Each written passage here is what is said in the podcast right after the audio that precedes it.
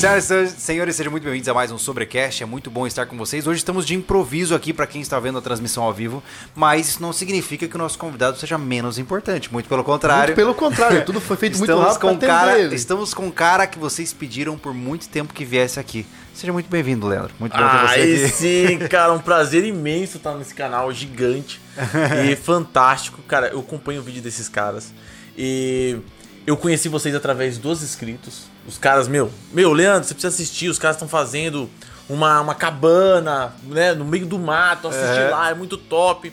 E os caras sempre comentando sobre os vídeos que vocês faziam lá no meu canal. Eu falei, pô, tem que conhecer esses caras. Eu comecei a assistir, né? Então eu assisti a série da cabana e várias outras séries, várias dicas que vocês passam. Quando vocês pegaram o container, aí sim o Aí pessoal ent- entendeu. entrou em casa. Nossa. você não tem noção. Os primeiros episódios era só chama o Leandro, chama o Letra J. É, é só isso. Todo mundo assim, queria que te consultasse, Era só isso. cara. Eu não sei se você sabe, mas meio que na- no YouTube você é autoridade em containers. Tá? Container, eu, eu acho que é. Mas quanto tempo você tá com o teu. com o canal? Não, com o container. Com container? Cara, eu comprei o container já vai fazer uns seis anos já. Você tá... Mas tá, mas a série tá rodando há seis anos. A série tá rodando há seis anos. Uau. Uh, é por isso então que as pessoas estão de fato animadas. Mas assim, no começo não tinha muita grana. Então, o que eu, o que eu fiz? Eu comprei o container, mostrei pro pessoal, ó, comprei um container. Coloquei um container no terreno, mostrei, fiz o vídeo 1, Aham. né? E do vídeo 1 pro vídeo 2, acho que foram seis meses. sem Caraca! vídeo nenhum. Não É. foi uma série, foi tipo um filme. Isso. com a sequência. Então o pessoal ficava falando, pô, cadê o container? Pô, cadê o container? Mas eu não tinha dinheiro pra mexer no container, cara. Então eu falei, putz, eu tenho que esperar, galera, tem que esperar juntar a grana pra gente mexer no container. Então, é, foi cada vez é, encurtando mais esse intervalo que Aham. ficava entre um, um- um vídeo e outro. Aham. E aí o canal foi crescendo, o pessoal foi ajudando demais. né? Sem os nossos inscritos a gente não é ninguém, né? Então começou o pessoal a se inscrever no canal e isso ajudou. Aham. né? Então eu comecei a encurtar cada vez mais os vídeos, a ponto de sair de um vídeo por mês é, para ir para um vídeo por semana. Uau. Que massa, cara, que É massa. Mas o canal ele já existe há muito tempo antes disso ou ele foi meio que junto? Ah, história? existe há bastante tempo. A minha esposa fez o canal no YouTube, cara, tava engatinhando, era uma Tá, mas novidade. por que letra J? Então, o letra J foi o seguinte, eu fiz muita polêmica um tempo atrás, né? sobre o porquê letra J, mas não tem tipo segredo nenhum. O pessoal colocou um monte de teoria da, da conspiração em cima do nome. Mas o letra J é porque quando a minha esposa foi fazer o nome do canal, já tinha outros canais com outros nomes diferentes, né? Então ela falou, pô, é, vamos fazer um nome João Pedro, que é o meu cunhado, né? Colocou João Pedro lá e já tinha um cara chamado João Pedro. Falou, pô, vamos colocar só letra J. Né? E aí, pô, entrou na hora, não tem Sério outro canal isso, escrito letra J desse jeito, né? Olha as ideias. foi- É totalmente aleatório. Aleatoriedade Ô, Eu tenho total. uma explicação melhor pra você. Pera aí, deixa eu pensar. Antes do J vem o quê? O I e depois vem o K, certo? Aí você pode falar assim, ó, mas por que letra J? Porque o letra I e o letra K já tava ocupado. E... o pessoal fala que é Leandro e João, que o cunhado aparece bastante no canal, né? Dá lá os pitacos dele, todas as dicas é, sensacionais. Então o pessoal fala, ó, é Leandro e João, por causa de Leandro e João. Mas não, é, foi aleatoriedade. O canal é aleatório. O canal, assim, nem eu sei Não, não, o imagina. vídeo que vai sair. Eu não sei o vídeo que vai sair. Assim, ó, nesse domingo eu sei, porque eu trabalhei Aham, pra caramba sim. pra conseguir vir aqui e tudo. É, mas eu não sei, é novidade até pra mim. Se vai dar certo, se deu ruim. Até porque as coisas entram no teu dia a dia. tem que inventar alguma coisa Isso. pra postar. Porque agora tá nesse momento, né? É. Porque é igual pra gente, a gente tem que bolar alguma coisa pra postar. A gente Exatamente. tá tentando botar o dia a dia nosso, mas às vezes nem sem tem um conteúdo do dia a dia pra Não, botar. a vida né? diária ela é sem É. graça, né? Então, Isso, exatamente. o desafio de trazer algo interessante já é mais complexo, né, cara? Sim, então aí a gente tem que ficar pensando, pô, o que tem no YouTube, né? O que tem? O que tem no YouTube tá completo, né? Tem vídeo. Porque assim, muitas vezes eu vou fazer um vídeo, aí eu encontro um, um canal que o cara tá explicando, meu, tudo certinho, perfeito, falo assim, pô, não tem por que eu fazer um vídeo se tem um vídeo tão bom quanto esse aqui, né? Então fala pra galera, galera, ó, não vou fazer um vídeo porque já tem vídeo muito bom. Porque o pessoal deve dar muita, muita é, ideia, né? De vídeo. né? Ideia, então, mas tem muita coisa bacana já. Sim. Né? Então o pessoal fala assim, pô, Leandro, eu quero aprender a soldar com você. Né? Uhum. Pô, me ensina a soldar. Pô, tem canais dos nossos amigos, né? eu tenho o canal é, da Quality Toys, que é um cara lá no Goiás. Pô, o cara ensina passo a passo. Os vídeos dele é relacionado à solda. Da serralheria eu conheci principalmente por causa daquele, como é Oficina Garagem, acho que é o nome. Oficina Garagem tá fazendo um torno na Cara, casa dele. pô, mano. o cara tem uma série incrível. E ele É tem incrível, um curso gratuito. Sim. de- Então, quer Aham. dizer, eu vou fazer um vídeo ensinar a soldar? puta, esses caras, eu vou indicar esses caras, porque são os caras que fizeram um negócio muito foda e talvez eu não vou conseguir fazer um tão foda quanto Entendi. deles, né? Então, é, eu tento achar o que tá faltando no YouTube, uma informação que não tenha, alguma coisa que é, tá faltando, e eu tento fazer o mais completo possível. Né? Então, por exemplo, eu vou colocar um triturador de pia. Né? Então eu vou analisar os vídeos de triturador que tem, Aham. eu vejo o que tá faltando no vídeo, qual foram as dúvidas que eu fiquei, né? o que o cara poderia ter mostrado. Eu vou fazer um vídeo completo. Vídeo de 5 minutos, tem um monte de vídeo de 5 minutos. E o vídeo de 5 minutos vai te deixar com dúvida. Você assiste 5 vídeos de 5 minutos e continua com dúvida. Não, é impressionante que geralmente quando você vê esses tutoriais, parece que tem lacunas, né? Que o cara não fala aquela parte. Aí você fala, mas é isso que eu preciso. Mas, mas ô Leandro, o teu, um dos teus. Quer dizer, o teu trunfo maior não é ensinar corretamente as coisas. É. Né? É fazer uns vídeos muito do doido, né, cara? Antes Porque o teu negócio não é só trabalhar, mas tu gosta de entrar dentro das coisas. Eu né? queria, antes de mais nada, desmembrar. Entender de onde veio essa loucuragem, cara. Da onde veio esse ímpeto, assim, mais professor Pardal, assim, de você querer inventar as coisas com o que você tem. É, cara, é o seguinte, desde pequeno, né? A gente sempre desmontava tudo. Os carrinhos de controle remoto. O brinquedo meu não durava três dias. Três dias, qualquer brinquedo que me dava, eu desmontava tudo. Então, é, já vem, a curiosidade já vem de berço, né? Então, Aham. o que a gente faz hoje é o que a gente já fazia, só que dessa vez gravando, né?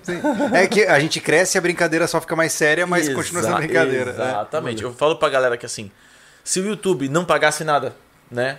é, teria vídeo? Teria vídeo, porque tinha antes dele pagar. Uhum. aham. Só que o vídeo seria uma imagem cagada. Menos produzido, é, né? Um É. áudio meio cagado. E a gente não teria investido em uma produção né, melhor. Então, iria fazer do mesmo jeito, mas numa quantidade menor, né? Por causa que não teria um incentivo. Porque até sabe? pelo tamanho do canal, tu já se preocupa com a qualidade da câmera, do áudio, essa coisa toda, né, cara? Exatamente. Não tem Pô, como fugir disso, né? A série Casa Container, eu sei que tem gente que vai querer assistir na televisão. Final de semana o pessoal tá com prato de comida pra a- Aham. assistir a série Casa Container. Quando é que você tá lançando? Que horas? É duas horas todo domingo tem vídeo Casa Container. Ah, olha aí, ó. É. Então, ó, o cara assiste o nosso Base Container sábado às 20, E pronto. vai descansar, acorda, prepara o almoço e assiste o teu. O do domingão. Olha aí, perfeito, cara. Então, Tá, mas por que container, cara? então eu, Da onde começou a jornada? é, eu, eu, eu trabalhava em dois empregos. Aí não sobrava muita grana. Sabe? Ficava no limite, vivia no limite, que acabava o gás. Falava assim, putz, agora ferrou, cara, eu tenho que usar o cheque especial de novo. E o cheque especial paga aí, de- bola de neve, né? E aí eu arrumei um, um servicinho melhor, onde eu comecei a fazer hora extra também. Saí de dois Você empregos. trabalhava do quê? Eu, eu trabalhava num posto de gasolina e trabalhava de pizzaiolo. Nessa parada louca, né? A mulher engravidou, eu saí, mexia com eletrônica, mas eu saí da eletrônica pra, meu, arrumar dois empregos em. Ah, tu já mexeu com eletrônico Tá, já? pera, Isso. deixa eu entender. Você tá com quantos anos hoje? Eu tô com. Vou fazer 30. Ela é muito novo. Esse ano eu faço 30. Tô de cara. É. Caraca, mano, eu pensei que pela história do cara a gente tinha uns ficando 35. velho, Para, cara. não fala isso. Você é o jovem dessa roda. Eu tô com Caramba. 32, ele tá com 78. Cara, Você vai fazer 30 anos, mano. Tô de, 30 tô de cara. Tô de 30. cara. Eu também Aí eu- fiquei de Fim cara do podcast. É. Não, que aí a minha engravidou cedo, né? E, e aí eu falei, meu, da, da, a, a, falo que na cabeça do homem o negócio muda, né, cara? O negócio é muito louco. Porque assim, as, as mulheres, vocês veem que ela, ela quer ser grande desde pequena. Né? Quer usar um salto alto da mãe, quer não sei o que, finge que tá trabalhando, finge que tá cuidando de neném, de criança, não sei. É. O homem não, o homem quer zoeira. Desde pequeno não quer saber de nada. É verdade. né? Aí, aí tem um ponto que, meu, tipo, o cara cai Vira na chave, né? é, vira a chave, cara. Quando a mulher fala assim, ó, deu positivo aquele Agora o negócio bicho lá. pega. É, aí não, pronto, já muda a cabeça completamente. Ferrou, ferrou, ferrou. E agora, e agora o que eu vou fazer? Então é, minha cabeça mudou na hora. Falei, pô, saí dos bicos, eu vendia abacaxi na rua, vendia uva na, u- na rua. Chegou uma época na minha vida que eu saí da empresa e, meu, fui tentar fazer um monte de coisa louca, cara. Eu fui tentar a sorte. Nos traga um relato desses. Qual foi a coisa mais louca que você tentou vender? Cara, não, eu, eu, a gente- eu falei pro meu primo, ó, essa época é época de uva, né? Final de ano, né? Falei, vamos pegar a caminhonete emprestada do nosso outro primo, vamos no interior, vamos comprar uva e vamos vender, vamos estourar. Vamos vender na frente dos Vamos atacadistas estourar. tudo. É. Empreendimento. Disruptivo. Mano, mas você acredita que deu certo, cara? É mesmo. Deu certo. E esse nosso outro primo incentivou também, que era sócio, era três sócios, entendeu? Eita. É Caraca. primo, primo e primo. Santo Deus. Aí fomos, compramos as uvas e fomos vender. Com... Primeira uva que a gente comprou, a gente não soube negociar, pagamos tipo 2,20 no quilo pra vender a 4,50. Aham. Entendeu? Mas aí a gente Mas tava... tira da gasosa, aquela É, coisa. tirou a gasosa, o cachorro quente que a gente comia e tudo mais. Aí falou assim, mano, vamos começar a negociar com os caras, mano. Não, a gente não tá sabendo comprar. aí na outra vez fomos lá, negociamos com os caras, aí conseguimos comprar tipo a um real e 40, 1,50. E a gente conseguiu reduzir no preço, porque a gente viu que a gente pagava no dinheiro. Então a gente chegava com um pote cheio de nota de dois reais, cheio de moeda. Mas ali tinha 400, 500 conto. Sim. E os caras, é o dinheiro que os caras precisam na mão. E os mercados não, é tudo cheque, é tudo uma enrolação. E aí a gente viu isso, começou a colocar um cara contra o outro. Falou, o outro me falou que é mais barato, o outro tá me vendendo por tanto. É tudo mentira. Começou. É, tudo mentira, é. O outro tá me vendendo por tanto. Meu, é mentira que o cara tá te vendendo por tanto. Ele quer quebrar todo mundo, ele quer fazer nós. Você gerou treta entre os, os caras da uva. Isso, cara da uva. Aí os caras vendeu pra gente, começou a vender 60 centavos, cara. O quilo. De 2,20 pra 60 centavos. 60 centavos o quilo. Tava macho, tava gordo, hein? Cara, mano, aí a gente estourou. Aí a gente ganhou dinheiro. Só que aí a uva acabou, né? A gente aprendeu a vender uva quando a uva tava acabando. Ah, Ah, cara, eu falei, putz, vamos vender abacaxi. Aí fomos vender abacaxi na rua. Aí o abacaxi não vendia mais, começava a vender abacaxi descascado. Foi não descascado. Caraca, mano. E nessa época eu comia abacaxi. Não almoçava, não jantava, era só abacaxi de novo. Mas foi legal, porque nessa época o, o sogrão botou fé em mim. Que eu passei na rua dele com a picape, a gente fez até uma, baca- uma cabaninha em cima da picape, batendo de porta em porta pra vender uva, tá ligado? E aí ele viu eu vendendo a uva. Assim, vou ajudar você que eu bicho tá conheço. trabalhando. É, eu conheço todo mundo aqui. Ele falou assim, esse cara pode ser burro, sem, sem diploma, mas ó, fome minha filha não vai passar. O cara sabe vender as coisas. Ganhou umas moral. É. Drogado Pior- ele não é. Na pior das pode comer uva. Então, meu, aí é, ve- vendemos na vila e tudo, e aí ganhei uma moral com o sogrão, né? E sempre se virando, sempre arrumando. Arrumei dois trampos e. E aí foi essa vida louca, né, cara? Nu- Nunca, não tinha medo de nada. Mas quando é que foi a virada, assim, é, dessa vida pra YouTube, assim? Quando é que... Porque eu imagino que você nunca se imaginou como um criador de conteúdo de internet. Ou já se imaginou? Na verdade, eu gostava muito da- de câmera. Desde É pequeno. mesmo? Eu tenho uns vídeos antigos que eu vou tentar recuperar. Nossa, meu pai- pensa as pérolas. Vai Do ter que meu converter do com a VHS. JVC. Olha lá, ó, tutorial VHS para MP4. É, exato. Tá ligado? Exato. Já dá seus pulos. O pessoal já deve estar esperando agora. A placa de captura tá cara, cara. Nossa, caríssimo. uma facada. Aí, eu, eu tenho uns VHS lá do meu pai chegando com a câmera em casa e eu ficando louco que queria que filmasse, entendeu?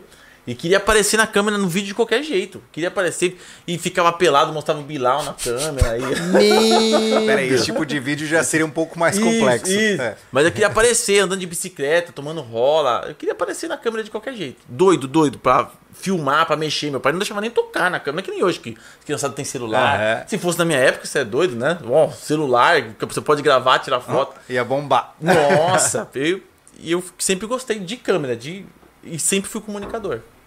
Mas eu nunca imaginei que eu ia viver de conteúdo. pro E essa YouTube. virada de chave aconteceu por algum marco específico ou meio que foi acontecendo? Assim, o canal foi crescendo e você foi decidindo. Foi, o canal foi crescendo espontaneamente, assim. é, eu sempre tentei fazer o melhor, né? Sempre que colocar conteúdo que muitas vezes não tinha no YouTube, coisa diferente, que é coisa difícil de fazer. O teu canal começou onde tu já mora hoje ou já antes? Não, eu, eu morava na casa do sogro. Começou a fazer os vídeos lá. Comecei a fazer os vídeos lá e no quintal de casa mesmo. Então eu comprei uma furadeira, uma esmerilhadeira e comecei a fazer uns negócio bem retardado mesmo, né? e muitas vezes eu gravava e não explicava nada. Só entendeu? fazia. É, só fazia, ó, galera, fiz aqui, ó, ficou muito louco. Aí o pessoal começava a perguntar: "Pô, explica como isso funciona, cara? Explica como isso aqui". É, uns começavam a xingar, pô, que vídeo bosta, não sei o quê. Aí a gente foi aprendendo, né? Falou, não, ah, você quer que eu explique? Na Eu- porrada. É, isso, na porrada. E falou, ó, vou explicar. E comecei a explicar pro pessoal e o pessoal começou a curtir. Uhum. Aí eu vi que eu tava ajudando. Não era mais uma brincadeira, tava Aham. ajudando alguém, Sim, era sério sim. o negócio. Falei, pô, gostei disso aí, achei bacana. Eu vou fazer essa bagaça. E aí eu comecei a fazer vídeos ensinando a galera. Aí eu pegava um negócio, eu comprava um chuveiro, desmontava, mostrava como que era por dentro. Eu é, desmontei um CD-ROM, fiz um laser. Esse vídeo foi o que E virada de chave foi aí. É mesmo? Eu fiz um laser super poderoso caseiro com CD-ROM. Ah, não acredito, E, cara. e aí é, acendia fósforo, estoura bexiga, né? E aí. Com, o le... com o leitor de CD-ROM. com leitor de CD-ROM. O pessoal Cara, quer até que cara, ele é esse de vídeo vida aí. NASA, brother. Fascinante, cara. É, aí o pessoal gostou pra caramba. Eu falei, pô, que eu vou fazer com gravador de Blu-ray, que aí vai ser ultravioleta. ou- Mas aí é, eu tenho que fazer uma- um review desse. Porque, meu, panela de pressão no fundo. Aquilo ali foi louco. É, é de Não! Não, nesse vídeo. Ah, assim, entendi. A panela tava no fogo enquanto você gravava. Isso, a panela Entendi. tava. tsh, tava, meu, a criança chorando. E eu aqui gravando aqui, galera. É. E, ah! E nos comentários tava, vai cuidar do seu filho, cara. Deixa de ser cabaço e não sei o que. Os caras só me xingando, só detonando. E a gente foi aprendendo, né? Mas foi ali que bombou. Deu um milhão de visualizações, o canal começou a crescer bastante. Né? E, e aí quando veio a primeira monetização do YouTube, lá, os, lá, uns 20 dólares, 50 dólares, aí falou assim, caramba, Dá dinheiro? Que dólar? não, dá pra comprar um micro-ondas. Primeiro investimento do YouTube foi comprando um micro-ondas, cara. É mesmo? eu e a mulher Olha tiramos. aí. Precisamos do micro-ondas e compramos um micro-ondas. e aí, pô, foi, pô, legal, depois comprar um micro-ondas, vamos fazer mais vídeo, né? A galera tá querendo, vamos fazer, vamos fazer. Aí começou, e aí deu no que deu, cara. Cada vez tá crescendo Que mais. massa. Mas a escolha do container, propriamente dito. Por A con- exemplo. O container foi meu pai que me incentivou a fazer essa bagaça. Meu Ele, pai. já, ele viu em algum lugar? Qual que foi a pira? Porque quando você começou, não existia hype de casa container ainda, Não, né, cara? não. Eu vi que isso começou nos últimos 3 a 4 anos, assim, né? Sim, lá fora tinha uns caras que estavam fazendo uns negócios loucos. Tinha uns arquitetos malucos, visionário, que estavam fazendo umas- umas paradas com container. Meu pai viu isso, entendeu? E me mandou uma foto. Uma Uhum. foto. E falou assim: olha, olha que da hora esse tipo de Mas tu não tinha ouvido nada que aqui no Brasil tava rolando já casa, container, barraca, Não, e coisa. Não, não. nada, nada, nada. Meu pai, ele curte esses vídeos de cara de veleiro, tudo. Ele mora perto. Ah, o sim. sonho dele é ter um veleiro, então ele fica assistindo esses vídeos. Aí, ele, num, num vídeo, o cara mostrou alguém que tava morando no container. Pronto, ele mandou pra mim. Eu assisti aquilo e falei, putz, que louco, cara. Que da hora. É um negócio que eu consigo desenrolar. Porque eu sou meio traumatizado com alvenaria. Sempre fui traumatizado. Por quê, cara? É, Os pedreiros vai com corote, enche a cara, começa a fazer tudo torto, e aí abandona a obra. Eu- meu, pai sofreu demais com esse negócio, e eu falei, caramba, eu que ia fazer normal, ia fazer como todo mundo, ia fazer uma casa de alvenaria. Só que aí quando eu comecei a cotar o material, com essa dificuldade de achar um pedreiro bom, que não ia me enrolar, porque eu não ia ficar lá o dia todo, o tempo todo. E eu, eu gosto de ser independente, eu gosto muito de eu mesmo fazer tudo. Né? Então, Percebe-se. é. O problema da obra, cara, né? Que além de ser difícil de tu comprar material, administrar a obra, é, encontrar um cara bom que te ajude, é, tu tem que ficar em cima, cara. Porque se tu não ficar na obra em cima, Não, já era. desperdiça material, sai tudo torto. Se não o levar um cara não trabalha o suficiente. é, a obra vai durar tantos dias, vai durar uma porrada de dia. Cara, é complicado, É bicho. complicado. Aí eu falei assim, pô, o container é um negócio que eu consigo fazer sozinho. Eu não tava morando de aluguel, tava morando de favor na casa do sogro. Mas assim, eu tinha. é, o sogro não queria que eu fosse embora. Os netos dele estavam lá, né? Tava ganhando. Eu não dava dor de cabeça, mais ou menos. Pelo menos quando ele tava na casa, eu não dava dor de cabeça. Justo.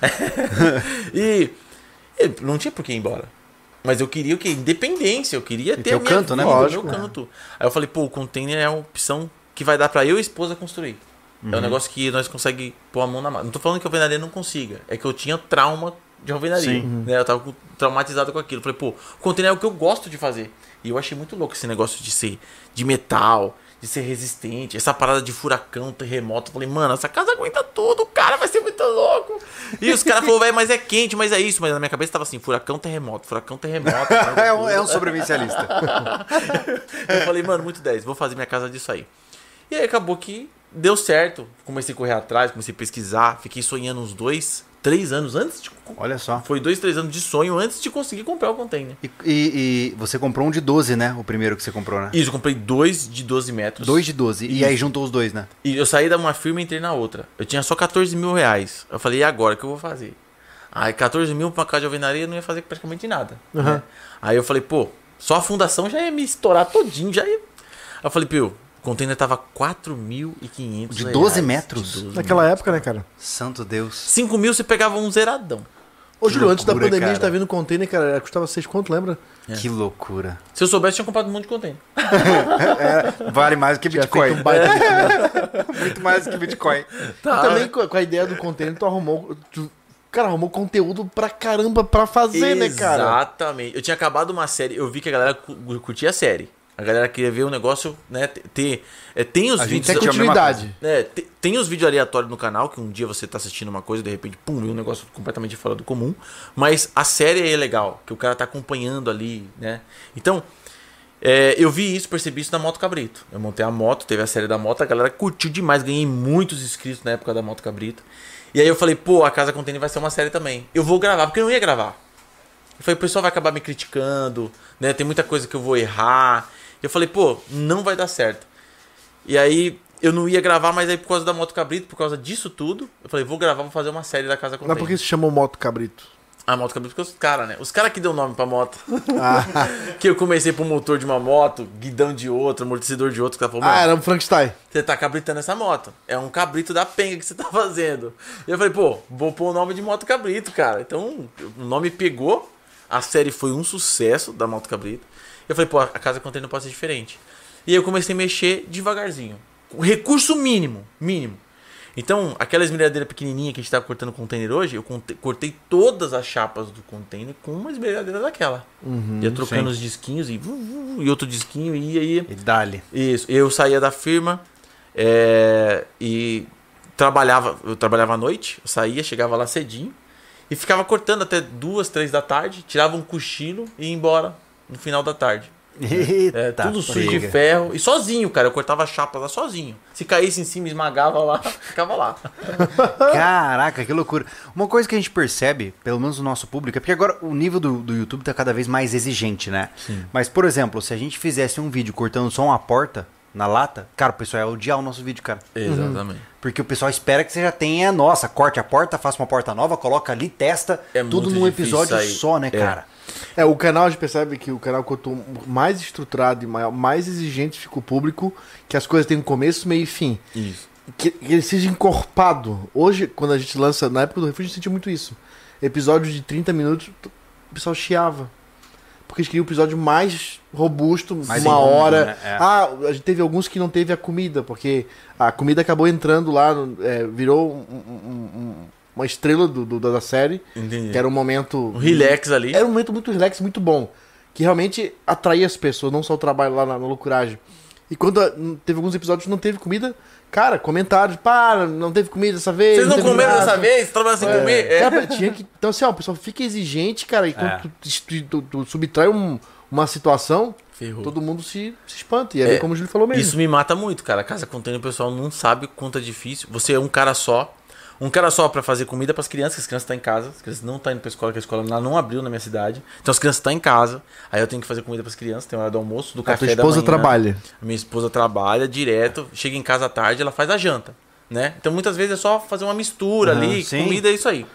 Mas, cara, é, você tem que parar várias coisas pra resolver outros problemas. É um olho das brilhadeiras e um olho das crianças. Isso, é.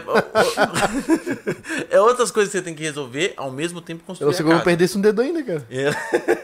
Tá, agora a pergunta que não quer calar, né, mano? Realmente, você nunca teve nenhum acidente assim com as gambi que você fez? Cara, graças a Deus não, cara. Eu, uns eu pude prever que ia acontecer antes de acontecer. Uau. Outras foi é, proteção divina mesmo, cara.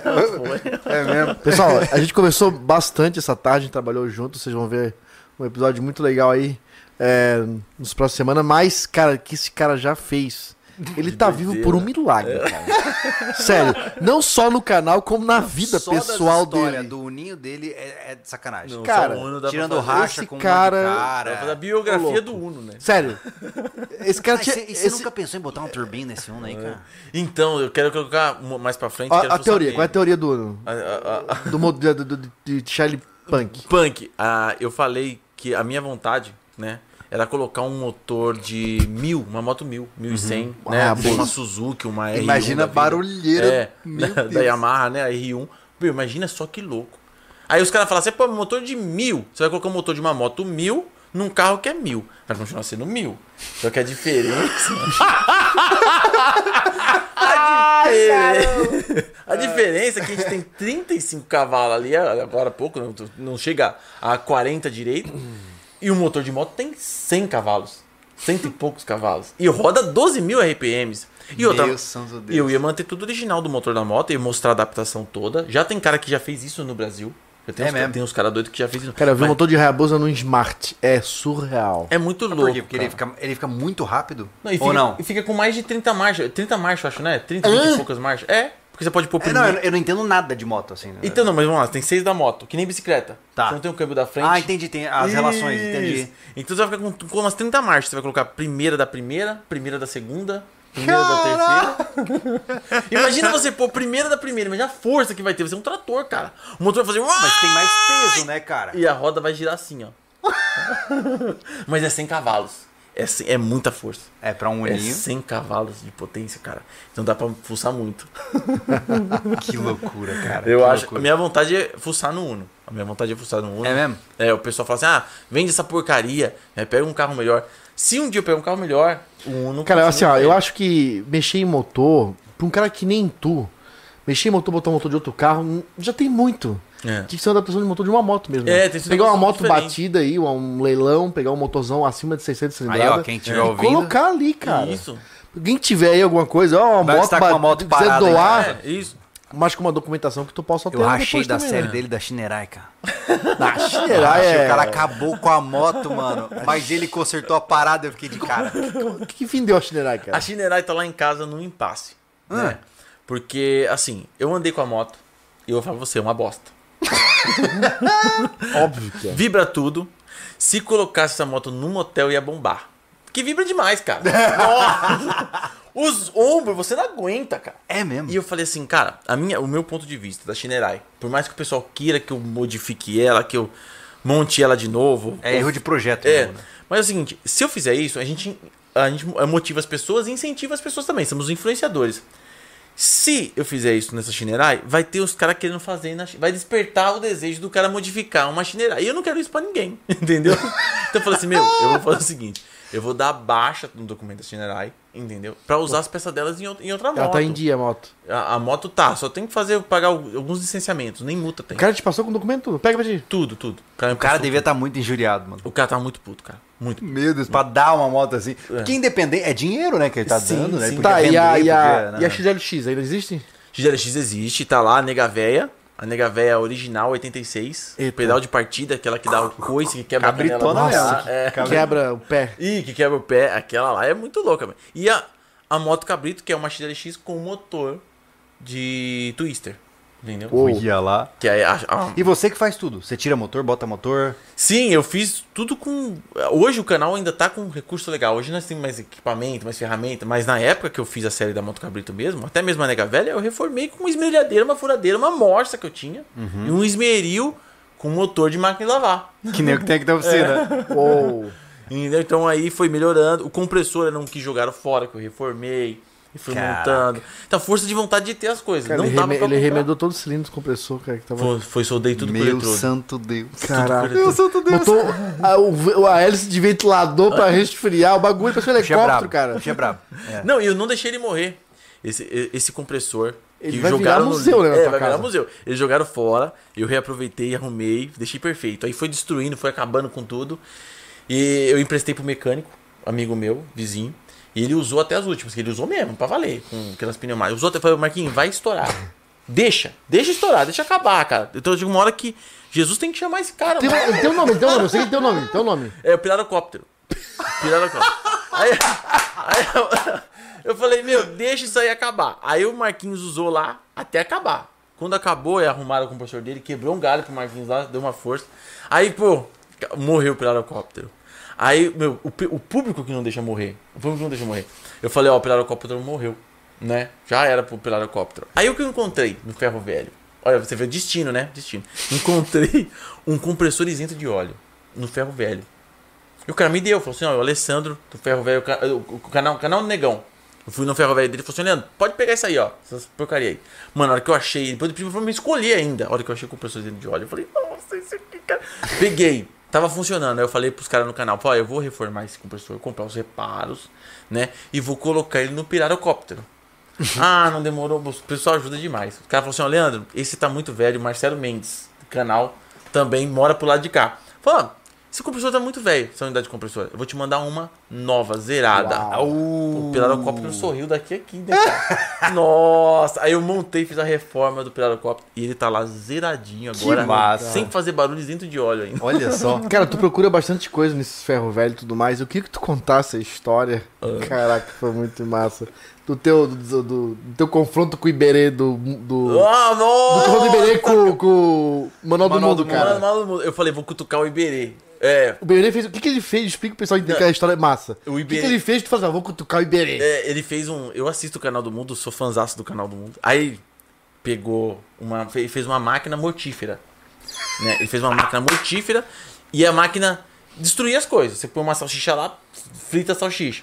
Alta tensão, né? Ele fez teste com frango, olha como é perigo, perigoso. mano. estourou um ovo lá, velho. Ó, essa máquina, galera, é muito perigosa. A gente tem ela aqui pra fazer. O Iberê falando, tá? Eu, pra fazer experiências. Eu não vou ensinar vocês a fazer essa máquina. Era. O ah, o que tu precisava. era o que eu precisava. Eu ensino! É. Ah, eu falei, calma aí. Eu já eu fui no Instagram, na hora, liguei o celular e falei assim, galera, assisti um vídeo agora no Manual do Mundo, o Iberê fez uma máquina super perigosa, mortífera, e não quer ensinar a gente a fazer. ah, não. Vou fazer pior. Vou, vou fazer e ainda vou aumentar três vezes a potência dela. Meu três vezes aumentada. Você deu um truco nele mesmo, né? Foi, Gritou foi. seis. Foi, mas, mas ele assistiu, ele curtiu, ele curtiu, ele assistiu, comentou, tá comentando É mesmo? lá. É, Que o pessoal, legal. o pessoal ajuda demais, né? Pô, Iberê, o cara vai mandar me ensinar a fazer, e não sei o quê. Aí eu, eu fiz é, três vezes aumentada, tá no canal lá, é 6 mil volts. É, é, Meu Deus. Transformador de micro-ondas, 6 mil volts, vocês vão encontrar. Aí, beleza. Aí fiz essa marca. Só que no final do vídeo eu falei, pô, o Iberê vai fazer um negócio mais da hora. Certeza, depois dessa aqui. Virou Cara, guerra. escuta isso, Ih, cara. ele vai fazer um negócio mais da hora. Eu falei, já vou me preparar já. Comecei a pesquisar na internet antes de finalizar o vídeo.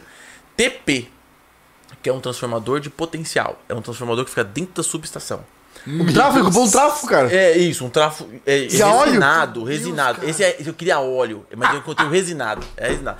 E esse trafo, como que funciona? Você tem um trafo de potência mesmo que fica nos postes, que jogam energia para nossa casa. Eles rebaixam os 13 mil volts, 13.800 para os 110, 220, certo? Agora, dentro da subestação, ou até mesmo em, em lugares é, que fazem controle de corrente, tensão e tudo, existe os TPs.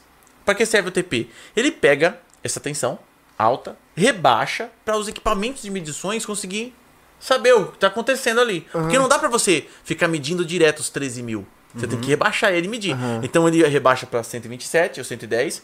E aí é, ele sabe que se subir, por exemplo, a tensão para, vamos supor, 120. Lá eu tô com 13,900. Entendi. Se baixar para 115, eu tô com. Aí, Tem um referencial. é, é isso, você tem um referencial. Então é pra isso que serve. Só que não significa que ele não tenha potência. Não significa que ele não tenha um poder destrutivo. Mega né? Blaster. É. Era tudo que eu precisava. Encontrei no ferro velho. Meu santo Deus. Por 400 conto. Falei, vou buscar. Aí acelerei o Uno, cheguei lá. E o cara não sabia nem o que, que era, pra que servia. Tinha até outros equipamentos lá. Se eu tivesse dinheiro, eu tinha arrematado tudo que, que tinha lá no negócio do carro. E comprei esse transformador. Cara, e aí fui ligar ele. Era 36 mil volts. Eu falei, cara, bola. é, 36 mil volts. Se cai um fio do poste 36 mil volts no chão, você muitas vezes morre só de andar perto do fio. Porque tem a tensão de passo. Sim. Né? Então, assim, é perigoso pra cacete. Eu falei, meu, e agora? O que, que- como é que eu vou ligar Eu essa arranjei é, pra minha cabeça. Como é que eu vou ligar isso? E eu já mostrei isso no final do vídeo do, do transformador. Você fez o compromisso. Isso, eu já fiz o compromisso no vídeo do transformador. Deus. E pro Iberê nem tentar, entendeu? Duvido ser maluquinho. É, já, já, já, já, já, aqui já pra desistir já, tipo, entendeu? Aí peguei esse transformador, liguei na garagem de casa, coloquei um transformador, um isolador gigante preso numa corda, tudo improvisado. E cano de PVC. Cano de PVC, uma luvinha de raspa só pra efeito placebo. pra conforto mental. E, meu, foi loucura demais. E o cunhado junto, né? E o cunhado medindo a corrente e tudo. E a gente registrou pico de corrente de 400 amperes no padrão de energia. É, o- Ele fez um facho de, de raio, pô. é, o- As esticas. que- é, e, Tem noção As- que é isso, cara? Eu já vi isso, é bizarro, tá? e a gente, sim, se eu ligasse no disjuntor normal, do padrão, ia cair o disjuntor do padrão. Sim. Então o que eu liguei? Eu liguei depois, antes do disjuntor. Entendeu? Direto lá na, Sim. Isso, o meu limite era o transformador da rua. Sim. Certo? Aí- e aí eu coloquei um disjuntor trifásico de 100 amperes, né? Só que um, um disjuntor bem retardado. Por isso que o pessoal falou assim, pô, chegou em 400 amperes e o disjuntor não caiu, de 100. Não, porque o disjuntor de 100 era um, um, di- disjuntor retardado, bem retardado. Então ia demorar pra cair mesmo. Teria que ficar aqueles 400 por muito tempo. Aí que ele cai. Entendi. Isso. Mas aí a gente estourou o poste.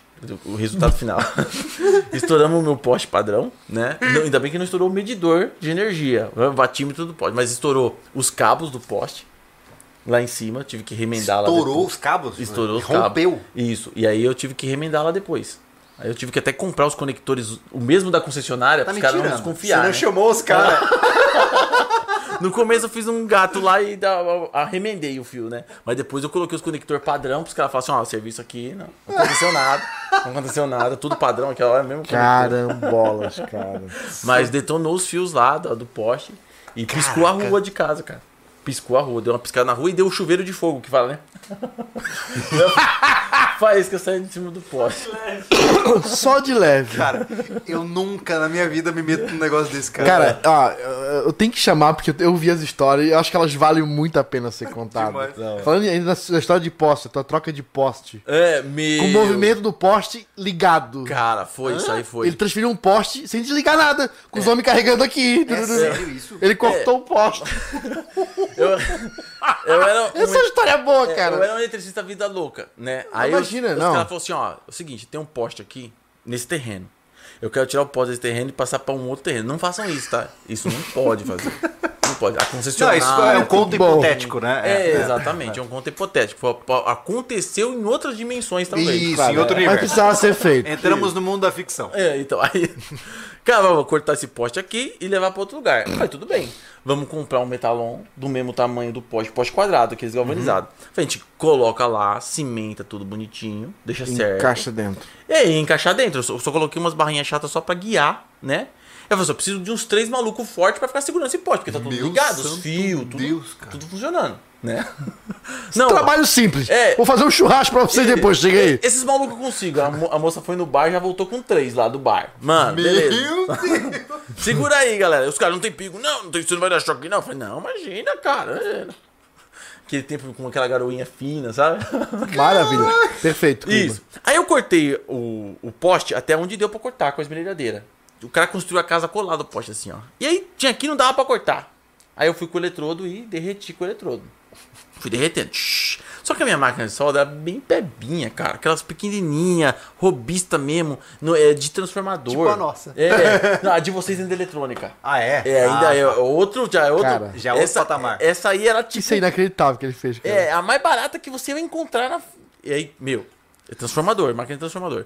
A luzinha acendeu, né? Eu cortei o poste, não tem que cortei o poste. Deu certo. cara segurando. É, os caras tirou o poste do lugar e levou pro outro lugar. Né? Aí o fio deu uma embarrigada, porque o lugar não podia pôr mais distante e não esticar o fio, né? É, eu tava num lugar mais perto. Aí encaixamos, os caras segurando. Vai! Vai, vai! Mais pra direita, mais pra esquerda. E o. o- tinha, tinha que ficar alguém, ó, só nivelando. Mais pra cá, mais pra cá. Aí segura, segura. Maria. Eu dei um pontinho de solda aqui, quando eu fui dar outro ponto pra fixar mesmo, a máquina entrou em modo proteção. Acendeu a luzinha da máquina. E os caras caras segurando. segurando. Os caras segurando, e não dá pra pôr no chão, porque senão vai ferrar tudo o fio, vai puxar o fio lá do poste, vai cagar tudo. Eu falei pros caras, segura, segura, eu vou pegar um balde com água da moça que tá lavando roupa ali, já volto. Fui, peguei uma balde de roupa suja da mulher, enchemos de água até metade. Peguei a máquina de solda, que tava ligada no poste que a gente tava colocando. e joguei dentro do balde com água assim, ó. quê? Fult. Nisso os caras queriam soltar o poste. Eu falei, não, segura, meu, se os caras soltar o poste. Aí que é cagar. Porque eu falei, tem que ter gente corajosa do seu lado que estiver fazendo isso. Pô, segura. Imagina. Meu Deus, É, cara. lógico, segura o porra.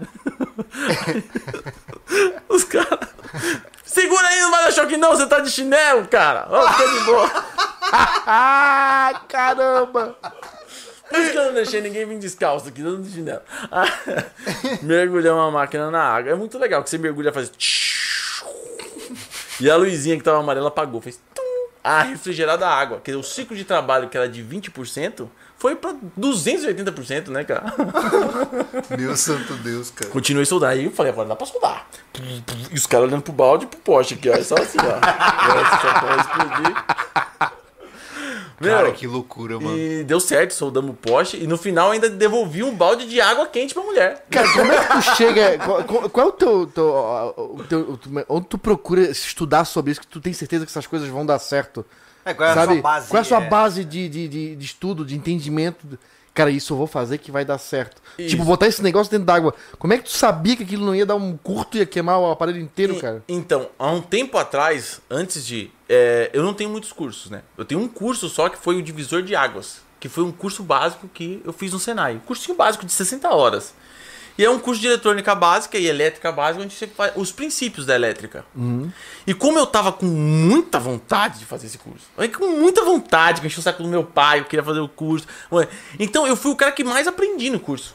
Eu era o cara mais chato do curso, que ficava perguntando as coisas. E, e meu, eu aprendi tudo so- sobre a o professor ensinou e eu consegui pegar tudo o princípio as grandezas né e a, a, a física que tem por trás da elétrica tá então o que pode acontecer o que que a energia vai fazer o que que a energia né como ela vai se comportar nessa situação Você entendeu o comportamento geral da, exato sistema. aí eu comecei a assistir aqueles filmes sabe que o cara joga um secador de cabelo dentro da banheira aham. E a pessoa começa a morrer eletrocutada, explode tudo. Fala assim, ah, mentira. Hum, então é mentira, isso não acontece, cara. e comecei a ver que muita coisa era, era mito e ficção. Entendeu? E aí, é, a partir disso, aí eu falei, pô, eu tô mais confiante disso. Acho que eu fui testando as coisas, né? Muito Comigo sério. Devagarzinho, testes, na muitos medida do possível. Exatamente. Então, assim, é, depois que eu entendi isso, falei assim, pô, dá pra fazer, até que ponto dá pra fazer sem morrer. Entendeu? Então, o pessoal acha que a gente tá fazendo de loucura. O meu cunhado tem faculdade, tem tudo, né? O pessoal acha que tá fazendo de loucura, mas a gente tá fazendo com conhecimento técnico, um embasamento técnico daquilo que a gente tem certeza que vai dar bom, que vai dar certo. Então, eu pretendo fazer um vídeo, por exemplo, sobre mitos da elétrica e água, né? Aonde a gente vai Legal. desmistificar Ah, todas essas, essas, essas paradas. Tem um, uma, uma, uma, uma foto que mostravam em todos os NR10, é, que é uns russos. Então, dentro daquelas banheiras é, plásticas, né? Tem uma extensão. Não sei se vocês chegaram a ver essa foto. Boiando no chinelo, assim? Isso, extensão Já banhando vi, já chinelo, com a, a, a- o, grill, né? É. o grill ali, né? Tudo. Cara, se aquele grill, se a extensão encostar na água, se o grill cair na água, não vai acontecer nada. É mesmo. É.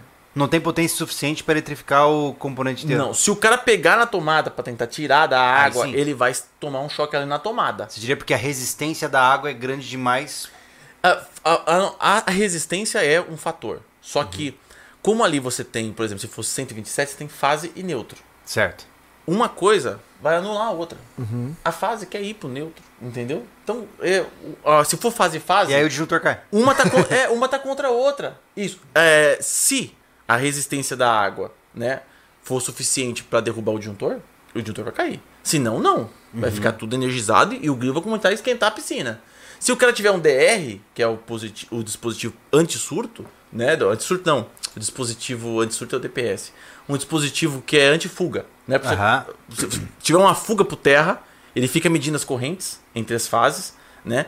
E até mesmo do neutro. E se tiver uma fuga pequena, ele desarma. Esse dispositivo protegeria e aí sim desativaria no caso, é, num caso como esse. Mas caso contrário, na maioria das casas não tem nada disso, né? Não. É. Então, você não tendo um DR, você tomaria choque sim se tentasse pôr a mão no grill ou na tomada. Que aí viria uma parte do residual ali pra você. Mas a piscina não ficaria toda eletrocutada. É porque se a gente seguir essa lógica, se eu jogar uma extensão no mar, eu mato todas as pessoas que estão na praia. Exatamente. Se a gente seguir essa mesma lógica. É lógico. Né? Não, se a gente seguir essa mesma lógica, o chuveiro É mataria verdade. você eletrocutado. É. Se você colocasse a mão no chuveiro, o chuveiro tá ligado, você pode pôr a mão nele lá. Sim. Tem gente que acha que não toma choque por causa das gotículas de água, mas não. Você pode pôr a mão no chuveiro com ele ligado. E tem um 220 lá. Se queimar a resistência do chuveiro, você vai pôr a mão com ele lá, ligado. Você vai tomar um, um formigamento aqui na, na unha, não, quando tiver machucado na mão, aquele choquezinho de Aham. registro, né? Peraí, aí, esse, esse é um mistério sério. Hum. Por que, que em alguns lugares você toma choque quando você toca no registro? Do chuveiro. É um residual que vem pela água. Aquilo é sacanagem. É, Aquilo é uma isso. maldade no coração do homem. É um residual, vai ter um residual, vai ter uma, uma quantidade de energia passando por ali. Entendi. Né? É, é quantidade suficiente pra matar uma pessoa? Não, não é. O pessoal que fala que é, cara, Primeiro que eu acredito que não dá pra matar ninguém com aquilo.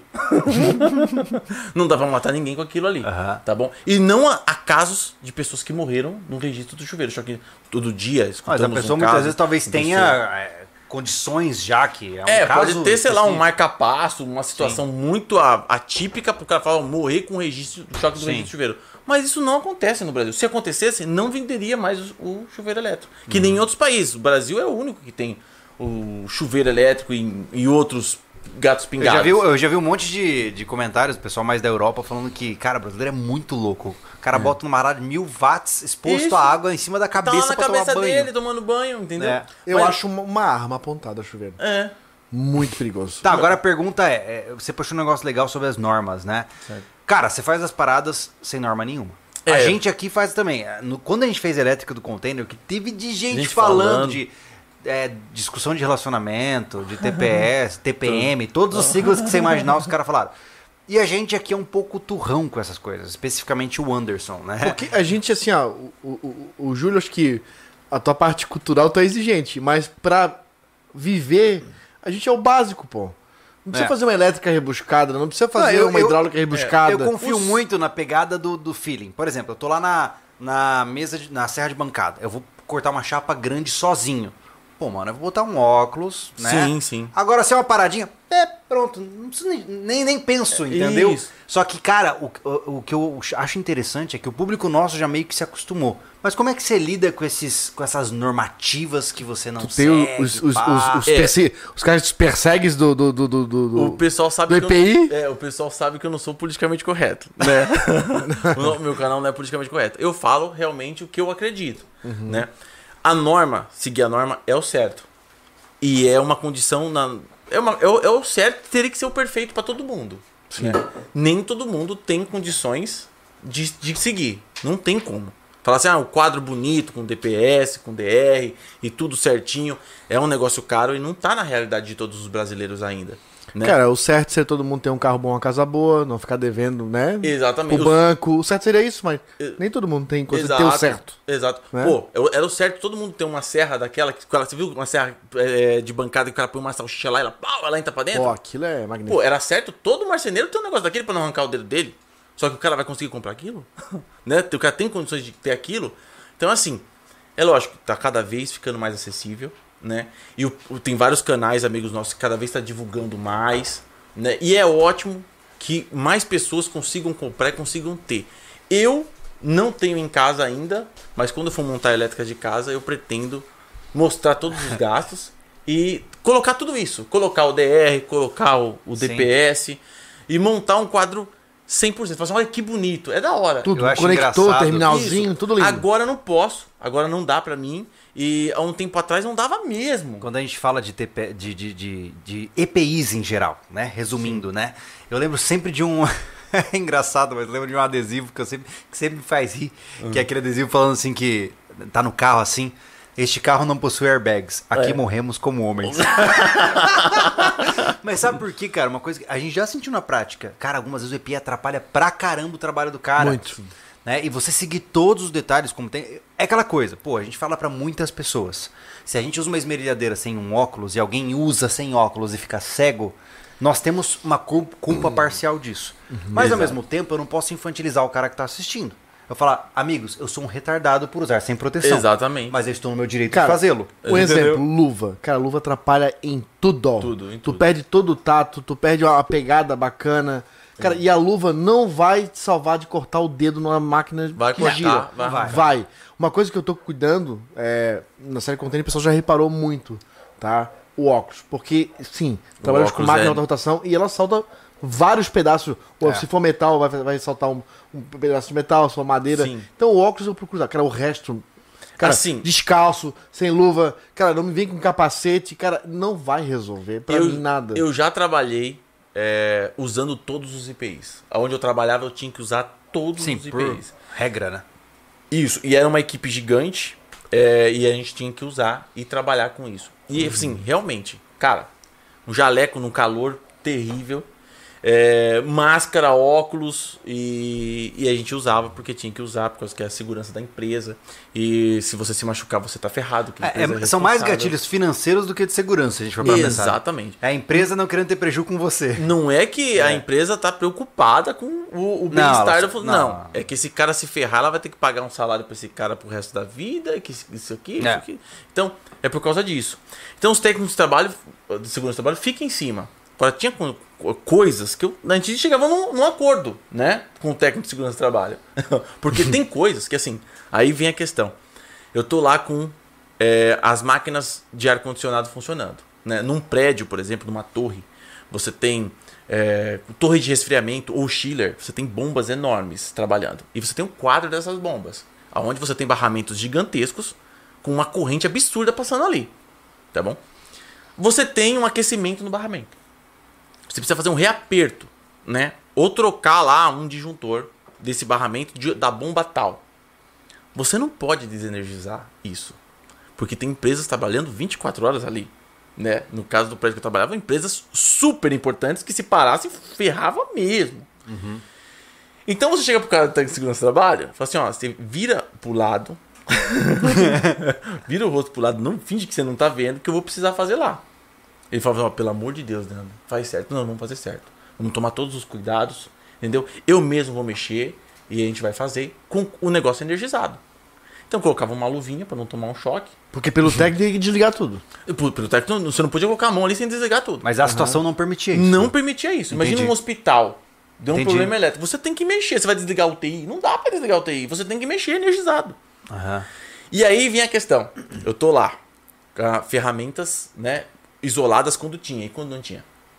Santo quando não Deus. tinha ferramenta isolada, você tinha que isolar, fazer um, Na raça. é, passar bolo passa de fita isolante. ali e tomar todo o cuidado do mundo. Aí é aquela questão, o cara que tem medo, ele vai tremer. Esse cara já, já tira fora. Uhum. Ó, esse cara não dá pra mexer. Entendeu? Nem pra ficar perto de você, pra te salvar. Porque se você grudar, ele não vai saber É. como fazer. Verdade. Então, antes de mexer, fala assim, ó, como é que você vai me salvar? Primeiro, antes de mexer. Agora, na hora que estiver mexendo, então, beleza, você já sabe como fazer. O que você for pedindo, você vai me orientando. E a gente isolava as chaves e ia mexer lá. Então, cara, muitas vezes a luva de alta tensão, você não tem tato nenhum ali. Era muito grossa. Isso, e os barramentos são próximos um do outro. Então, muitas vezes assim, pô, eu não vou pôr uma luva de alta tensão, porque aqui passa é, 380 volts, eu vou com a mão mesmo, né? Ou com uma luva simples, né? Eu vou pegar nesse barramento aqui, não posso encostar em nada, não posso encostar em volta do quadro, não posso encostar em nada. O pessoal tá, não tô sozinho, né? Eu tenho quem vai me salvar aqui. Cara, então, mas é. eu encostava pra apertar um parafuso. Mas o bicho tem que ser bom mesmo, né? Sim, é um negócio tipo espacial, né? Sim. Você tá lá apertando o parafuso do telescópio Hubble, tá ligado? Vai- Então, meu, você... a concentração total. Então, é, a questão é, existe no Brasil, né, as pessoas que se acidentam porque se acidentaram por acidente. E existe no Brasil, infelizmente, pessoas que se acidentam porque são mal intencionadas. Porque pessoas que querem ganhar em cima. De- Desde arrancar dedo para receber seguro. Ave entendeu? Maria. Desde é, se machucar de propósito para conseguir um benefício. Que loucura, né, cara? Isso existe, isso existe. Então as empresas têm que se preparar para isso Sim, mesmo. sim. Uhum. E tem que dar todos os cursos pro cara. Entendeu? E se eu me ferrasse numa situação dessa, eu tô fazendo pro meu patrão. Mas se eu me ferrasse, acha que ele ia colocar o dele na reta? Não, não coloca não. A culpa ia ser toda minha, porque eu tive instrução, Sim. porque eu tinha os IPIs e porque eu teria que ter desligado o quadro de energia. Então o risco era 100% meu. Sim. Entendeu? Eu fazia. Pra falar, ó, o Leandro é fodão. O Leandro faz lá, é. Mas era só por isso. Que loucura. Então tem mano. essas situações aí. E existe muita gente que vai fazer energizado. é, a companhia de energia usa todos os IPIs, faz tudo energizado, mas é aquele negócio, né? Legal. Papelada e tudo, mas é Ô, complicado. Leandro, Deus. vamos voltar lá pra tua casa container, que acho que o pessoal quer saber bastante sobre isso. Do projeto que tu imaginou, das coisas que tu tinha feito até agora, tá saindo conforme tu pensou pra tua casa? Tipo, pô, eu construí isso aqui e ficou bom esse alicerce. Ah, eu fiz a elétrica, porra, a elétrica do dia que- Ah, a pia- a- sobre o isolamento térmico. O que que tu fez e tá funcionando? O que que tu falasse? O que que tu pensou e o que tu executou e que funciona? O que funciona. o Ah, que cara, tu fez não funcionou? a, a maioria das coisas passaram assim, é, fácil da expectativa, sabe? Ficou muito boa. Agora, teve outras coisas que não foi tão fácil assim, né? Por exemplo, é, na é, pintura do teto do container, né? A, a água que ficava empoçada nos cantos. Eu tive que quebrar minha cabeça e falei, o que eu vou fazer agora? Por mais que eu pinte, né? Pinte, pinte, porque a água empoçada ali é complicado. E muitas vezes até o passarinho de, de fazer cocô no, no, no teto do container, aquilo vai acumulando num ponto e fica uma água ácida ali que vai afetando a pintura, vai, vai detonando. Então ali eu tive que é, dar pensar em muitas coisas para tentar resolver o problema. Aí cheguei na manta asfáltica. Pô, solucionou. Então todos os problemas que foram aparecendo até agora teve solução, né? Teve vários recalques da casa container, erros que eu cometi, né? Então é coisas que eu tô tentando resolver agora. E tem coisas que vai ter mais recalque futuramente no meu banheiro da parte de baixo, né? Cerâmica do box, vou ter que fazer tudo aquilo ali. Entendeu? Vai ter um segundo recalque do banheiro lá de baixo. Então, é coisas que eu já tô resolvendo no banheiro de cima. Quando, eu, quando eu for mostrar esse recalque, eu vou falar, ó, galera, por isso que aqui eu fiz diferente. Por isso que aqui eu fiz isso, fiz desse ah, jeito. olha só. Entendeu? Então, o objetivo principal é que você vai ter com certeza mais uns três anos de série. É. Tomara que só uns dois, só no máximo. Tá cansado? E, tô, tô, tô. A casa É mesmo? container toma 100% do meu tempo. 100% do meu E aquilo que eu falei pro pessoal. É, o pessoal falou, Leandro, e se não der certo? Fala pro pessoal que a gente tem que fazer dar certo. Não tem essa opção, né? É, não tem opção dar errado. Tem que dar certo. Porque a, a casa é, um- é, é a tua vida, porque é a tua casa, que ao mesmo tempo tens que gravar pro YouTube, É. e tens outros conteúdos que tens que fazer. Pra não ficar só na casa container também. Sim. Deve te tomar, tipo, tua vida, teu ar, né? Exatamente. Vixe, não, acaba comigo. O pessoal fala assim, pô, quando acabar a casa container, o canal vai ficar sem conteúdo. Não, longe disso. Aí vai ter fazer- mais ainda. Vai, tem um monte de moto velha pra nós mexer, a gente vai mexer no carro, a gente vai mexer em um monte de tranqueira, vamos fazer vários projetos diferentes. Só que a casa container toma todo esse tempo. É a semana toda só trabalhando na casa. Caramba. Porque- É basicamente o que a gente tinha com o refúgio, por exemplo. O refúgio consumia quatro dias da semana pra gente. Exato. É que no teu caso tu não queres contratar ninguém pra fazer, tu quer fazer, né? Que tu podia se Exato. dedicar a um monte de conteúdo legal, porque tu não só ensina, tu faz teste, tu quebra mitos, tu faz um monte de coisa, mas tens que fazer a tua casa porque tu precisa morar com teus filhos lá dentro da tua mulher, né? E eu, eu quero ser independente. Eu quero, eu quero andar com minhas próprias pernas, eu quero, entendeu? É, eu lembro que vocês chamaram pra mim vir aqui e falaram assim, pô, Leandro, eu tenho uma força, você pega um avião, você vem, né? Aham.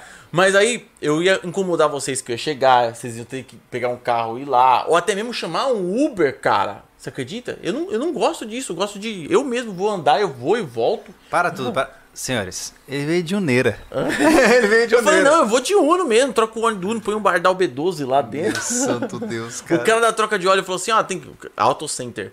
Tem que trocar a coifa da direção, tem que trocar a direção porque ela tá com folga. Tem que trocar é, a haste estabilizadora, tem que trocar não sei o que, começou a falar. Eu só escutando ele. Olha, eu tenho que trocar a mangueira. Que mangueira é essa de combustível? Mangueira de bujão de gás? E. e foi, a lista foi, foi ficando grande, foi ficando grande. Falei, cara, não. Só troca o óleo, verifica o óleo de câmbio. O óleo de câmbio você lembrou, eu não tinha lembrado. Óleo, verifica o óleo de câmbio, troca o óleo, filtro. É, não, que eu vou lá pra perto de Santa Catarina lá com esse carro aí. É amanhã. Cara, você é louco, cara! Falei, eu vou, meu, eu vou tranquilo ainda por cima. E, e o Ninho veio de boa, cara. Veio a milhão. Você é louco. Nossa, a milhão. velocidade, é. Cara, a barra que ele fez, cara, naquele, naquele, naquele chassi ali. Não, coisa pra Jeep, cara. Ficou top. Cara, eu, eu É vou coisa copiar pra Jeep. cara. Eu vou, eu vou ver o tutorial dele de dobrador de tuba, eu vou fazer aquilo lá, cara. Achei demais, O cara. bagageiro. É, mas- o bagageiro. mas o Não, pessoal não, não, ele fez uma ainda. barra estabilizadora dentro do motor, pô. Diz Dentro que ele não motor. usa o step dentro, usa em cima. Cara, dessa bitola. É. coisa de Jeep, cara. Caraca. Ô, tosse ignorante, cara. Você É pode mesmo. pular lombada, pode passar naqueles quebra-mola. Eu passo sem dó. Aí os amortecedores fazem. Ô, antes da gente entrar nos superchats ali, eu queria fazer uma pergunta importante, cara. A gente aqui chegou a uma constatação por culpa sua, basicamente, é, sobre o problema da energia solar, cara. A gente no começo, Legal. a gente falou muito durante a época da, a gente fez, teve um quadro aqui no canal que era o Casas Sobrevivencialistas. Certo. A gente, o pessoal projetava as casas no SketchUp, mandava pra gente, a gente avaliava essas casas. E cara, era assim, 100% de presença da né? energia ah, solar off-grid. Certo. Todo mundo colocava como garantido esse sistema. E isso foi entrando no cultural dos caras. Aí a gente começou a fazer o nosso container. Só que entrava muita teoria, mas nunca É. se falava de, do custo Não, para isso. é, aí a nunca. gente falou assim, cara, vamos fazer o seguinte, já que a gente vai fazer o nosso container, a gente quer fazer um container sus- auto, autossustentável, vamos botar pelo menos umas placas para parcialmente sustentá-lo. Sim.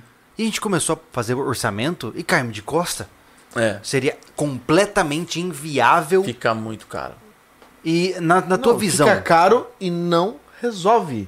Poder botar quatro baterias ali, sei lá, cinco placas e vamos ter, sei lá, O que um na sua visão, luz. qual é o gargalo, qual é o problema hoje de uma energia solar off-grid? Então, eu tô pesquisando muito para instalar na, na casa container. Não sei se ainda vai ser sistema on-grid off-grid. Provavelmente vai ser o on-grid, tá?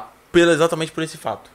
Porque assim, se você tiver uma região, que os vendedores não vão falar isso pra você, mas se tiver uma região, por exemplo, do Nordeste, que tem sol arregaçando direto, pô, fica mais barato o sistema. Entendeu? Na nossa região, São Paulo Sul aqui, que a gente fica muitas vezes uma semana de tempo nublado, meu, uma semana não tem um sistema desse que aguenta. Já o cara era. pode falar assim: não, aguenta, meu sistema aguenta. Mas quantas baterias você precisa? Quantas placas solar você vai precisar Uhum. para segurar, para carregar com um rendimento mínimo para manter uma geladeira funcionando, para manter a iluminação Imagina nós aqui, estamos já chegou, aqui, tá, chegou com chuva. Desde ontem o tempo tá ruim. Tá já vai ruim. para uns três dias ruim. Você tá ferrado, cara. É. Já era. É, então, assim, o sistema off-grid, o cara tem que é, pensar que ele vai ter que viver com algumas limitações. Entendeu? Então, Ou muitas, né? A vida Ou moderna muitas. não pertence ao cara que tem off-grid, a não ser que ele seja muito rico. Isso, na verdade, como que funciona o veleiro lá que o cara, o cara no veleiro o cara tem um gerador, muitos têm energia eólica, um geradorzinho eólico pequenininho e tem uma ou duas placas solares. Tem uns que conseguem colocar quatro até, mas tudo bem. Como esse cara vive? São lâmpadas de 12 watts na- nas áreas, tipo, lá de fora do barco, lado de dentro 5 watts no banheiro, coisa mínima, mínima. LEDzinho aqui. Penumbrinha. isso. O cara não tem um computador, uma máquina dessa? Um PC gamer? Não, não tem como você ligar, cara. Uma máquina dessa puxa 400, 500, Essa 600 fonte aí é watts. de acho que 700 watts. Então, Pensa. vamos falar que ela tá puxando 500 watts. Cara, pra aguentar isso, quantas placas não vai precisar? Pra ficar, isso ficar funcionando durante 3 dias de tempo nublado. Então, no veleiro, o cara tem um notebook no máximo. Celular, notebook e a- aquela limitação que ele tem. Ele tem que viver com aquilo. Então, assim, é o sistema on-grid é melhor por causa disso. Que aí você, nos tempos de sol, Elimina as baterias, né? elimina as baterias. No tempo de sol você tem um- uma, um- uma rentabilidade boa. E nos tempos que está nublado você vai usar da rede. É, eu acho que pro nosso caso, pro container não serviria, mas pro nosso caso o on-grid serviria, porque durante o dia ele ia tocar ar-condicionado, os computadores, tudo. É. Tudo, Cara, perfeito. 8, 8 horas de trabalho, torando, sem encostar da concessionária. Opa, noite concessionária. Que a noite eu não trabalharia. Sim. Então, pra gente, pra todo mundo, na verdade, o on-grid é top. É legal pra caramba. Porque durante o dia. Eu acho que eu, não se eu realmente nada. tenho percebido que o gargalo tá nas baterias. Tá.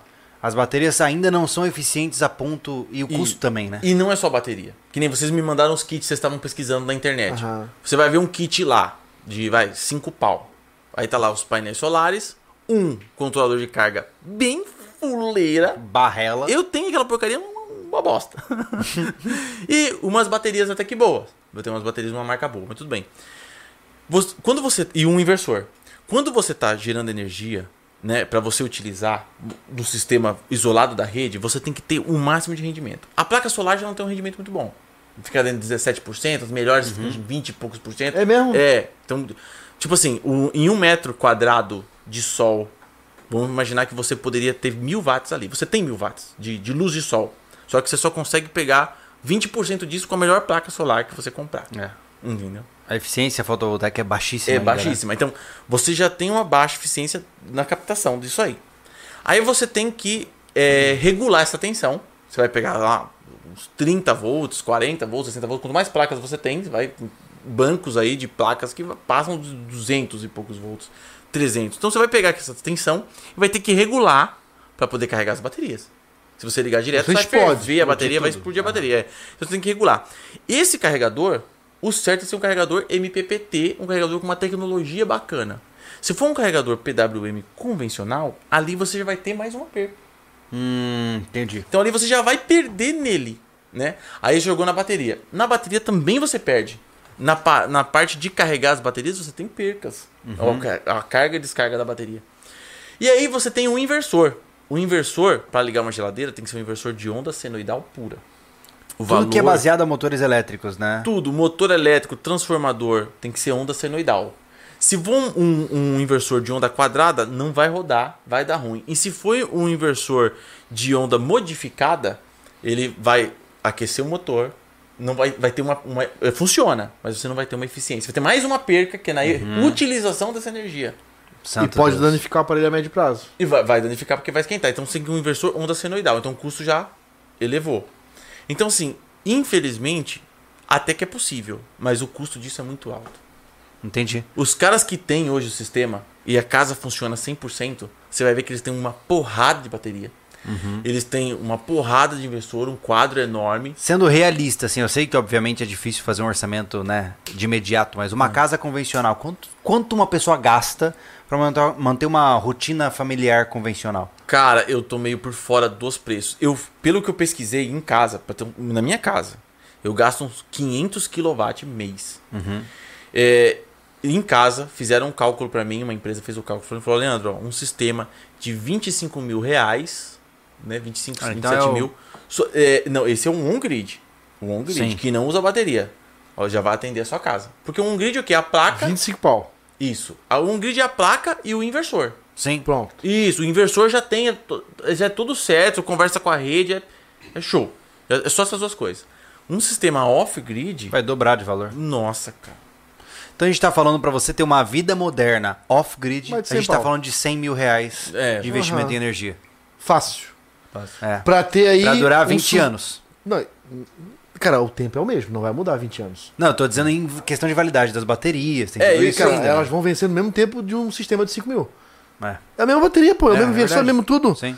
Mas é para o tempo, o problema do que eu vejo, Júlio, do sistema solar é o tempo de utilização sem carregamento. Sim. Aí que mora É o problema. gargalo, né? É Aí como falou, vai ter que ter uma sala inteira de bateria. Eu já entrei numa sala da antiga GVT, antiga GVT, a daqui. É um absurdo. Bateria. Cara, é uma sala gigante, só bateria. Caraca. A, cara, era, era congelante lá dentro pra manter aquilo Não, e geladinho. uma coisa que ninguém fala, a- É bateria demais pra manter os servidores ligados. Imagino que sim. e sim, e uma coisa que ninguém fala, a galera que gosta do correto, o correto, galera, aonde você for pôr a bateria, ser um local, um local ventilado e com lâmpadas iluminadas anti-explosão. É mesmo? Porque as baterias podem explodir. Todos os lugares onde tem bancos de baterias gigantescos, as luminárias são todas blindadas.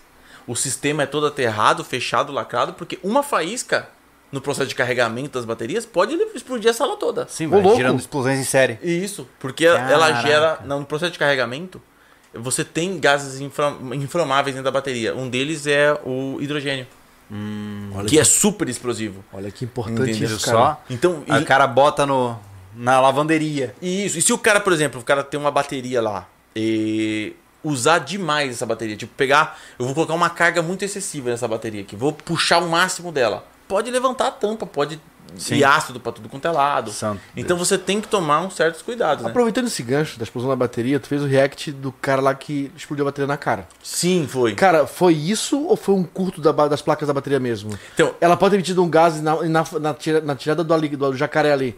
Ocorreu uma faísca e explodiu? Ou foi um curto mesmo na, na, na bateria? Não, foi o seguinte, ele estava usando um dessulfatizador de baterias. O que é o dessulfatizador de baterias? É um, um- vários capacitores ligados em série com, com a bateria. E ali você tem uma tensão alta. Uma bateria morreu. Aí você joga uma tensão alta na bateria, certo? Pelos capacitores. Você tem uma corrente constante e uma tensão oscilante. Então a tensão começa alta porque a bateria não oferece carga no sistema. Quando a bateria começa a oferecer carga, essa tensão vai caindo. Né? E isso vai soltando um óxido que fica nas placas. Ah, pra Entendeu? dar uma recalchutada. Isso, vai tentando recuperar ela. Ele, antes de desplugar a bateria, ele põe a mão pra ver se a bateria tava quente. Aham. A bateria tava quente. ele já pôs a mão porque sabia que tava quente a bateria. Então imagina, produção de gases lá dentro, cara. Dourando. É uma célula de hidrogênio ali praticamente, tá? Meu arrebentando. Deus. Quando ele desconectou, que gerou aquela faísca, foi o momento da ignição. Faz ah, sentido. então sim, foi os gases e uma faísca. Foi uma soma a de mesma fatores. teoria que você falou agora. Isso. Olha que loucura, bicho. Aí explodiu. Aí, quando cai no chão, o alicate, é, no ácido, que tá, você vê que sai faísca do alicate, mesmo caindo no chão, no- na cerâmica. Sim. Aí o pessoal falou, não, é, foi porque o ácido da bateria caiu ali, né? É, mas um carregador convencional, por mais que você jogasse ácido, por mais que você jogasse sal ali em cima, um carregador 12 volts, 14 volts, nunca ia ge- gerar faísca numa cerâmica, brilhando assim na. É, ali é alta tensão. Quando está em vazio, o dessulfatizador, quando o dessulfatizador está em vazio, você tem, se tiver 220, você tem 220 na garra. Que é o mesmo carregador, o dessulfatizador é bem parecido com aquele carregador do jipeiro lá. que é aquela lâmpada Sim. em série com Sim. diodo. Ali você tem, você tem a tensão da rede na ponta. Quando você coloca na bateria, aí essa tensão cai, porque a bateria oferece carga. Olha que loucura. É um carregador de corrente constante. O que, o que controla a corrente ali a lâmpada. A lâmpada só vai deixar passar aquela corrente ali, né? Que loucura E a tensão é- oscila, porque em vazio tá lá em cima, Sim. quando a bateria tá descarregada, a tensão tá lá em cima, ela começa a pegar carga, ela começa a oferecer resistente, é tum, ela despenca e vem ganhando ten- tensão até bater os 12, 14 volts, 14.8, sei lá.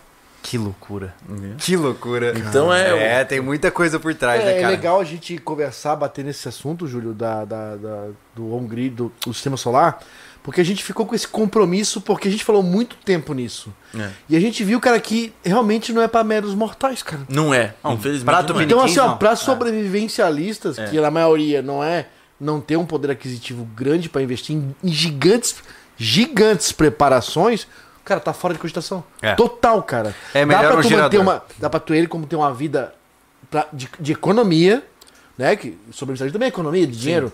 Aí vale, pra ter ele on-grid. A gente fez esse cálculo, né? Eu não vou lembrar agora os números, mas a gente fez o cálculo. A gente fez um cálculo para deixar o nosso sistema aquapônico off-grid. Esse é 15 mil, né, Thiago? Aproximadamente 15 mil, 15 mil. Pra ligar uma reais bomba. para ligar uma bomba de água. 15 mil reais. Eu falei, cara, com 15 mil Uma a gente compra ar, um gerador 120 watts. 120 watts. A gente comprava um gera... pegava o nosso gerador a gasolina, compra um, um, Um tanque tonel. de armazenamento de gasolina e quando acabar a luz a gente deixa rodando ali.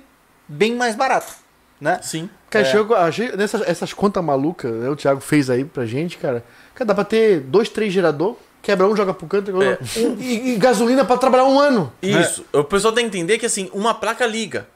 Uma bateriazinha de 7 amperes, 20 amperes, liga a bombinha. É. Só que você precisa manter isso quando você não tem luz De do sol. noite. Isso, e Nublado, de noite. Aquela coisa toda. Cara, sabe o que dá pra fazer? Tipo assim, ó, qual foi a proposta do container? A gente, como eu te mostrei ali, tem um- o plug que liga da rede Certo. e temos o gerador. Vamos botar uma placa de emergência? Vamos botar, tá? Mas também, assim, ó, pra manter uma bateria ali pra uma emergência, cara, o nosso gerador É. já carrega a bateria. E outra, é eu, uma- eu carrego a bateria, deixa ali.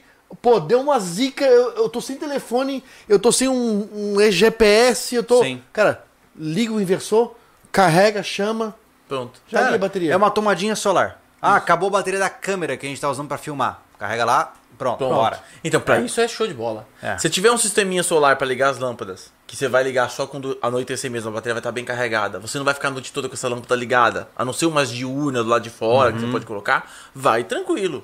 Agora, se você tiver que ligar, fala, pô, vou ligar no meu sistema off-grid aí o frigobar. Já vai puxar, que ele vai ficar É, ligado um a gente tempo. calculou pra um frigobar desse aí, é im- impossível. Já fica caro, já fica É. caro. Já fica, cara. Ô, Thiago, e aí? Vamos pros superchats aí, cara? Vamos sim. É, respondendo as perguntas do pessoal lá do início, né? Tamo- É, tem agora bastante a gente Já pergunta. tá com 2.800 pessoas Uou! assistindo online aqui. Legal. Santo Deus. É, pessoal, a gente não tá com a mesa porque estamos em processo de reforma aqui, né? É. Então, Onde vocês estão vendo, este local aqui, Esse aqui, a mesa tava aqui tinha uma mesa, tá? A gente virou o escritório ao contrário e a mesa vai ficar num quarto lateral aqui. Essa estante que vocês viram por muito tempo não é uma estante. É uma Isso aqui secreta. é uma porta. E pra lá tem um quarto onde será o novo local do nosso podcast. Só que não deu Exato. tempo de terminar antes do Leandro chegar. É, vi a gente não conseguiu nem colocar o QR Code na tela, né? Não, Porque trocamos de máquina. Na raça, foi um- na raça. uma é. coisa de louco aqui. É. Enfim, o pessoal tá comentando já do assunto mais recente ali. Teve gente que já comentou que fez orçamento off-grid, já deu 125 mil reais. Nossa. Uau. Um apoiador comentou aqui que ele fez o on-grid dele, ele gastou 100 mil, mas aí ele consegue alimentar a empresa, a serralheria Aham. e a casa.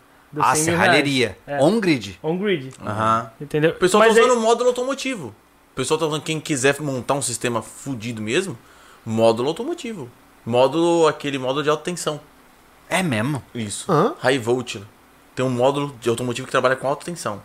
Aí você trabalha com as baterias todas em série, joga no módulo, e aí o módulo de som, ele gera todos os tipos de frequência que você quiser, porque ele trabalha com Sim. áudio. Sim. Aí você pega um processador de áudio, Tá coloca tirando. 60 Hz no processador de áudio, e o processador de áudio manda o áudio pro, pro amplificador, e o amplificador vai jogar lá 15 mil watts com 60 Hz. Que sacanagem. É, porque todo motor elétrico funciona num- numa faixa de hertz apropriada. Sim.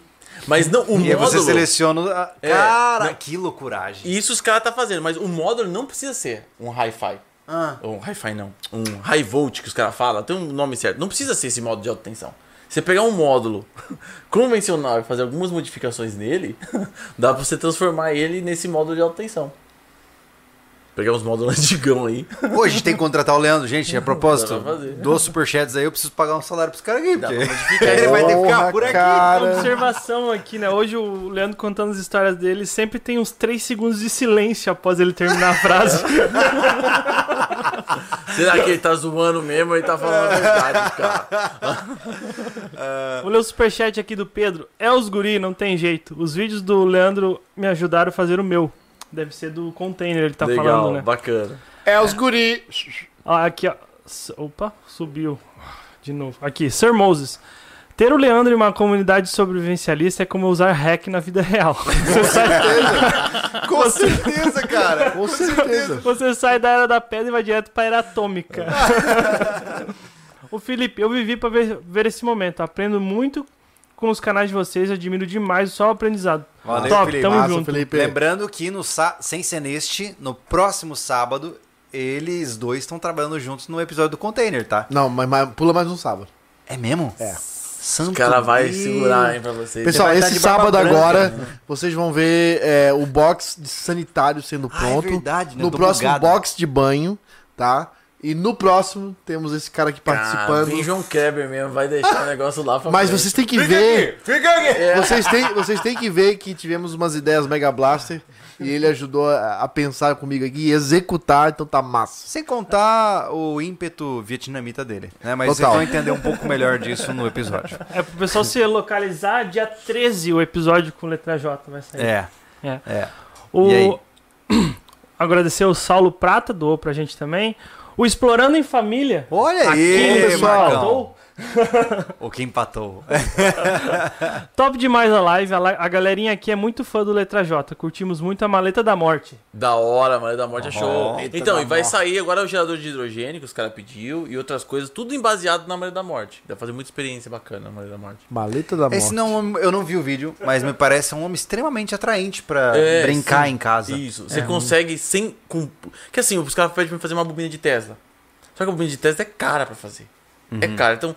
Não, não cabe no bolso da maioria dos inscritos, cara. Os caras vão assistir e vão falar, pô, legal, mas e agora? Como é que eu vou fazer uma dessa aqui? Aham. E a Malha da Morte é um negócio. É a maneira mais barata de você conseguir 55 mil volts. Meu santo Deus. Ai, cara. Maria da Morte. Nome mais apropriado impossível. Maleta? Maleta da Morte. É maleta. A maleta. É. É Que o- maleta. Maria da Morte É. seria melhor. Cara, é a maleta do Pulp, Fi- Pulp Fiction, Pulp Fiction, É né? verdade. É, eu- Aquele é, brilho lá são É, 55 é a maleta volts. da morte, cara. Eu coloquei um botão liga e desliga na maleta, você toma choque no botão. Pula a faísca do botão. Você não consegue ligar e nem desligar. Você É põe na sério? tomada, o negócio é. Tem que dar um pauzinho pra cima. Cara, o, o- o Le- o Leandro, tipo, as coisas absurdas, tipo, botar pressão, na- até onde o aparelho de pressão aguenta pressão. Cara, eu achei que ele ia sumir com o barraco. Porque ele botou num carrinho de mão a panela, Não. tocou a mangueira e ligou o compressor e deixou enchendo. Sabe o que eu acho massa? É que assim, é bem isso, cara. Veja assim, ó. Aqui no Sobrevivencialismo, a gente fala assim, ô, vamos explodir alguma coisa? Que nem agora, na terça-feira, sai um vídeo sobre alvos explosivos pro pessoal. Eu assisti né? uns pedaços aqui muito louco, cara. Cara, e assim, pô, a gente vai pra um lugar espaçoso, pra não ter risco e tal. O cara faz as paradas no quintal da casa. Cheio de vizinho em volta. Meu santo. Cara, os seus vizinhos devem te amar mesmo, né? É, eu acho que a casa container não é pra me proteger do terremoto e do furacão. É, a casa container ela é pra proteger eu de mim mesmo, né, cara? Justo, é uma gaiola de louco. Não, antes de começar Vai o que deu errado, podcast. uma experiência, pelo menos minha casa fica inteira. Né? Cara. Antes de começar o podcast, ele tava fazendo um tutorial aqui com a gente, extremamente importante, de como acabar com um baile de forró, que foi Nossa, fascinante. cara. Você pode contar essa história para as pessoas? Elas já conhecem?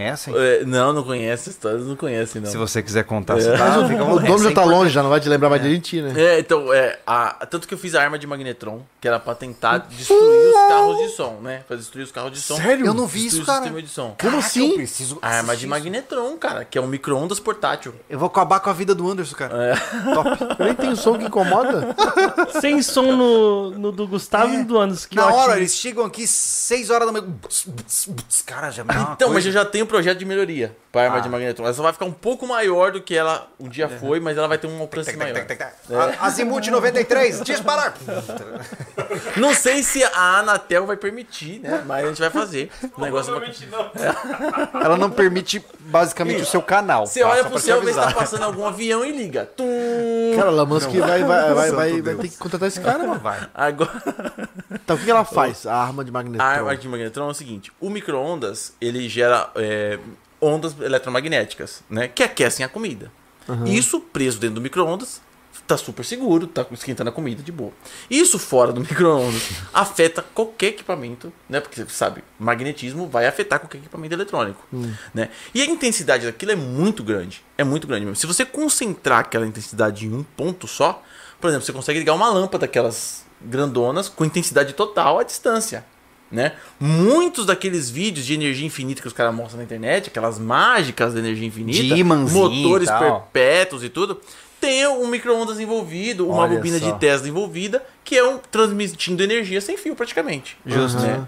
Então a arma de magnetron vai transmitir essas ondas eletromagnéticas para transferir e eh, interferir em equipamentos. Se eu conseguisse, por exemplo, jogar isso a ponto de ficar tão ah, lazarento, a ponto de interferir no som do carro, não a ponto talvez de queimar o som, mas a ponto de cagar tudo. Sim, Entendeu? avacalhar o sistema. do carro. É, exatamente. Seria algo interessante. Só que Tu já pensou instalar isso num carro, encosta lá de. E- Tum. Vou te falar, ó, se a vida for um RPG, ele é o cara mais caótico que eu conheço. Caótico e leal. Certeza. Certeza. Meu, aí a gente fez a arma, não teve os. O bom é que é um curso de micro-ondas. Se você quer consertar micro-ondas, descobrir porque o micro-ondas existe, porque funciona, esse é o. E eu mostro como você tirar as micro-ondas do micro-ondas, mesmo com a porta fechada. É muito legal. Através de um fio. Eu Você preciso, fecha, eu preciso sentar pra assistir É, o canal dele com mais você frequência. fecha a porta com fio.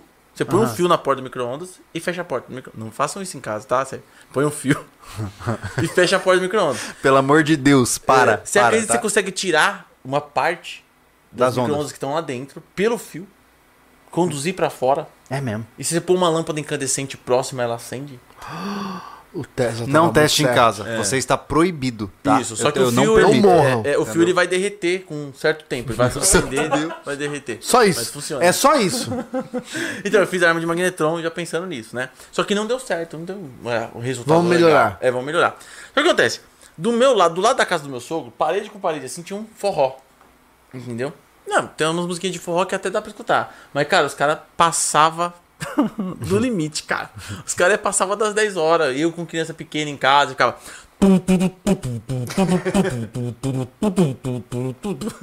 A lateral da máquina lavar roupa. Meu. nossa. Só um triângulo. Eu falei, meu, ferrou, cara. Tem que dar um jeito nisso, né? Hoje E eu conversar não adiantava. É, não adianta. Não, Polícia não adiantava. não, não adiantava. Os caras paravam lá, é mesmo. né? Aí eu falei, pô, sabe aquelas buzinas de caminhão, né? Um ar. Cornetona, cornetona. Isso, ar. Ah. Então, se você. Ela faz pom, mas se você tirar aquele cone dela, fica muito mais interessante. você que tem um caminhão. Vira uma mandrágora do Harry Potter. Você que tem um caminhão, tira o cone da sua buzina, vai ficar muito mais legal, cara. Muito mais. ela, ela faz um. Que o que dá tonalidade. Tira o apito, né? Isso, o que dá tonalidade, aquele fom, é aquela corneta. Sim. Se você pôr uma menor, vai mudar o timbre. Sim. Então você tira a corneta. Meu, mas é um barulho ensurdecedor que, meu, zoa os ouvidos do cara. O cara fica surdo. Você desliga e continua escutando pi. Eu liguei isso no compressor. Estiquei a mangueira, coloquei nos canos de PVC, um cabo de vassoura e joguei pra cima do telhado desse forró, telha galvanizada, joguei lá perto. Tá. Liguei o compressorzão e o som. E eu liguei o compressorzão e abri o registro. Aí abrindo e vai. Meu, que barulho, cara. As crianças dormindo com o tampão auricular Ele aqui. preparou a família inteira. tá? É, é, tudo com o tampão auricular. A mulher com Cara, mas é, o é fone. tão alto assim. É, é ensurdecedor mesmo. Nessa Cara, é época. legal isso aí, porque eu sempre. é, eu tenho um roteiro abandonado aqui no meu Google Keep, que é a luz e o som como armas de defesa. Esse aí. Tá ligado? Botar ao redor da propriedade, assim, ó, estrobo e sirene, assim, ó. O cara não consegue nem se mexer Mas, direito. mas coça dentro do ouvido do cara. É mesmo? Coça dentro do Tá, ouvido. mas e aí funcionou? É, meu. Não, deixei tocando pelo menos uns 5 minutos, né? aí o vizinho do meu lado, que não tem nada a ver com a história, coitado, tava sofrendo também as consequências, né? Aí ele chegou pra mim. eu no compressor, né? Analisando a situação. Paradinho ali, de boa. é. O vídeo chegou pra mim. e eu. Cara, putaço mesmo, nervoso. E eu deixei tocar. Deixei tocar. Meu santo Meu, Deus. Eu, quando eu, eu falei agora, tá bom, cinco minutos, tá bom. Eu não tava, eu não tava aguentando mais. A hora que eu abaixei o ar lá, que a sirene parou de tocar. é, a mu- o cara tava cantando a metade da música e os caras no ritmo tava lá no final já. A música tava acabando. Já tava fora de ritmo. Ele não tava escutando o. O retorno. O retorno dele, cara. Santo Deus. Aí ele falou no microfone assim, aí foi o mais legal. Eu não vou parar. Ah, pra quê? Eu falei.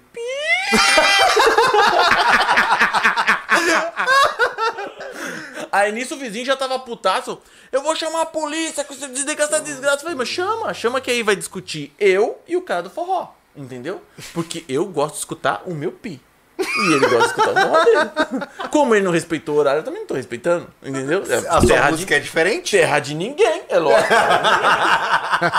Mas é massa essas paradas, porque o cara assume o problema pras próprias mãos e resolve o negócio. Exatamente, né, não, eu tô errado, eu tô errado junto com ele. Vamos ver, vamos ver o que a polícia vai falar de nós dois, né? Eu- hoje eu eu ele faz isso todo dia, eu só tô escutando minha musiquinha hoje. Minha sireninha. Aí, resumindo a história, lá dentro do forró não tinha mais ninguém lá dentro. O cara podia até continuar cantando, mas as pessoas não iam. Como é que o cara vai chavecar uma mina lá? Entendeu? Não risca a faca lá, você, o apito tá tocando. aquele é, não ouvido. tem como, os caras foi tudo embora, não tem quem fique. Ainda mais o cara tá meio embriagado já, imagina aquele pilar. E que fim deu o forró? Não existe mais hoje. Não, aí o que acontece? Aí o forró, aí desse dia, né, foi o, o- ah, o dia da treta. Foi divisão de águas, né? Isso. No dia seguinte, forró baixinho, a máquina já não, nem vibrava mais a máquina. foi até, de- meu, antes das 10 horas, 9h45, pum, tá todo mundo quieto. No dia seguinte, mesma coisa. Aí foi passando uma semana, outra, de repente os caras, ó, aumentou o volume, deu 10 e 2. Os caras tocando, tum, tum, tum, tum. Eu! Aí os caras, opa, opa, opa. Aí galera, ó, por hoje chega. Ó. Caçambola. Cara, Cara, incomodar. aí, ó. Vocês estão aí falando de liberdade. Você tá aí, ó. Isso. O, o cara é, resolve as paradas na lata. É, os caras que reclamam muito de som é que tem que. Assim, é, baile funk é mais complicado, né? Forró você tem umas certas pessoas. Num baile funk você tem outras pessoas, É. né? Mas assim, é, eu morro de vontade de brindar uma ambulância, né? Entrar no meio desse negócio do baile funk com aqueles jarrão desse tamanho, entendeu? E colocar, por exemplo, sei lá, uma música brinquetina, Peppa Pig, pra tocar no último volume, pra avacalhar mesmo o baile dos caras tudo. É, complicado. Seria complicado. Vai sair de lá de rajada lá. Seria, de- seria muito louco, cara. Meu santo Deus. Primeiro você vem com o jarrão, o pessoal vai abrir passagem pra você passar. Mano, aí você vai tocar demais, velho. Não. Aí começa lá. Este é o show da Luna. Mariana conta um. Ai, ai, temos mais superchats, Thiago. Tem aqui o Planeta CNC. Fala, letra J, quero trocar uma ideia com você. Esse cara é brother. Esse cara é brother.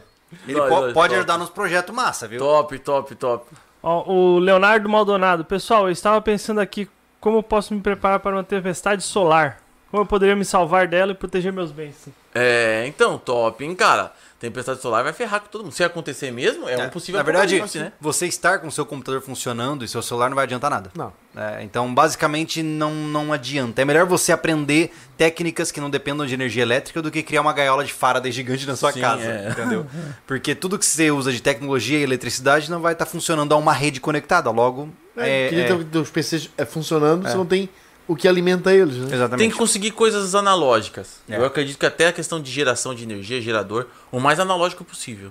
Não, eu falo pra gurizada, cara, imprime os seus PDFs, livro, compra a versão física se você gostou do livro na versão digital. Que- Porque isso aqui é volátil, cara. Computador, pifou HD, você perde tudo. Não vem com essa, ah, não, você manda pra uma recuperadora. Não recupera nada, tá?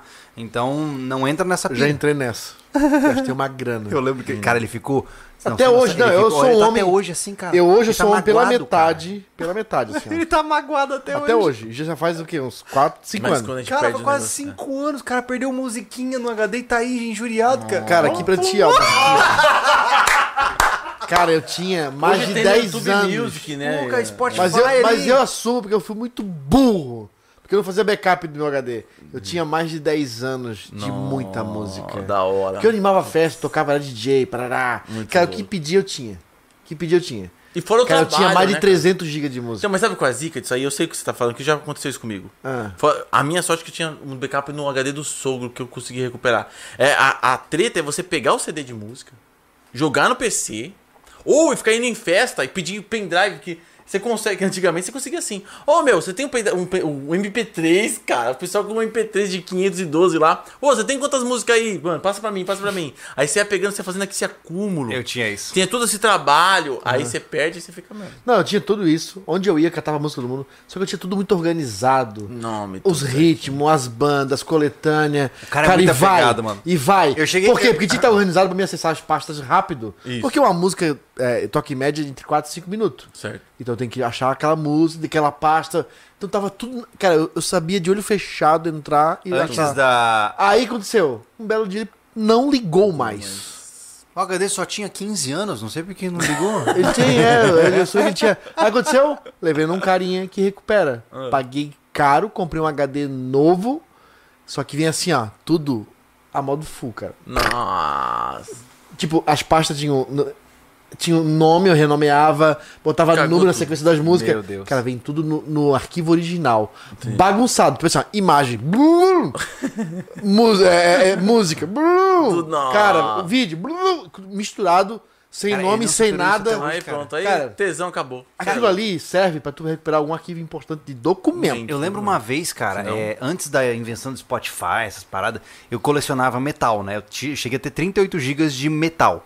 Diferentes bandas e tal, que eu gostava.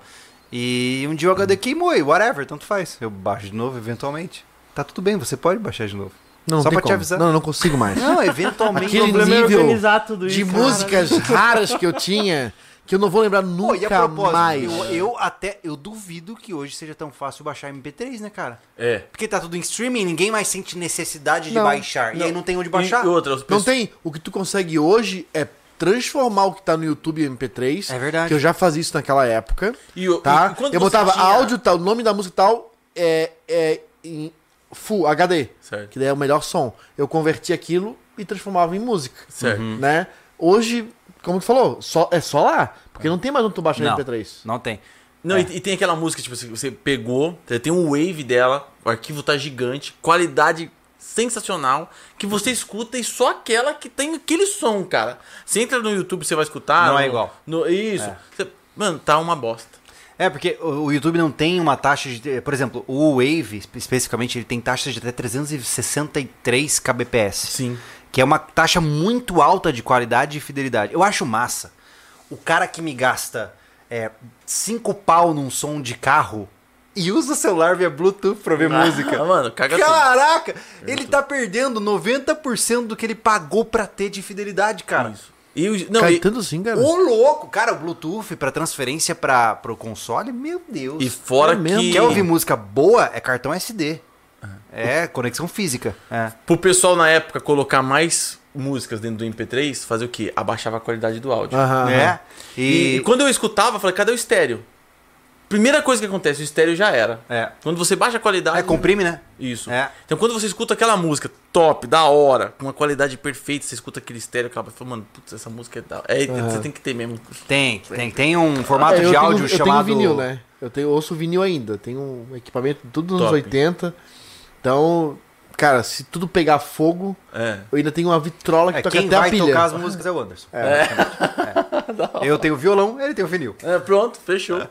E o legal do vinil, cara, tipo, eu tenho uma vitrolinha é, é que ela, ela, ela, ela é a pilha, cara. Muito louco. Ela é a É pilha. uma maletinha, cara. Você abre assim, ó. É, ela é energia e pilha. Da hora, da hora. Então eu levo pra onde eu quiser, cara. É uma maletinha que as tampas viram caixa de som. Som, muito, muito legal, louco, cara. muito Muito, louco. legal. E aí, superchats, Thiago, manda pra gente. Vamos lá. Bora.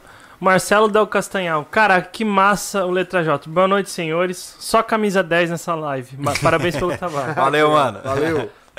O Evandro Rosini. Fiquei com medo da, na solda mexicana. Você quase colocou a mão na água energizada.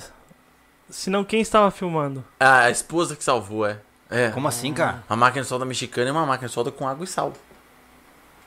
É, não tem nada, tipo, nada. Você pega os fios, liga na tomada, O João do JS me falou isso. é, água Cara, e sal. faz uma máquina de solda, vocês que inventam as coisas, só com água e não sei E o quê.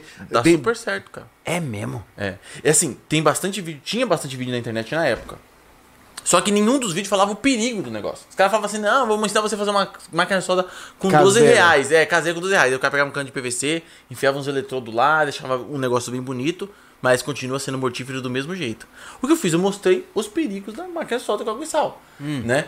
Então assim, você tem um fio, tá ligado, por exemplo, no neutro, que tá indo direto pra carcaça que você vai soldar, né? Então você tem que saber qual que é o neutro, não basta ir plugando na tomada. Já que não funciona, É. vamos esquecer. né?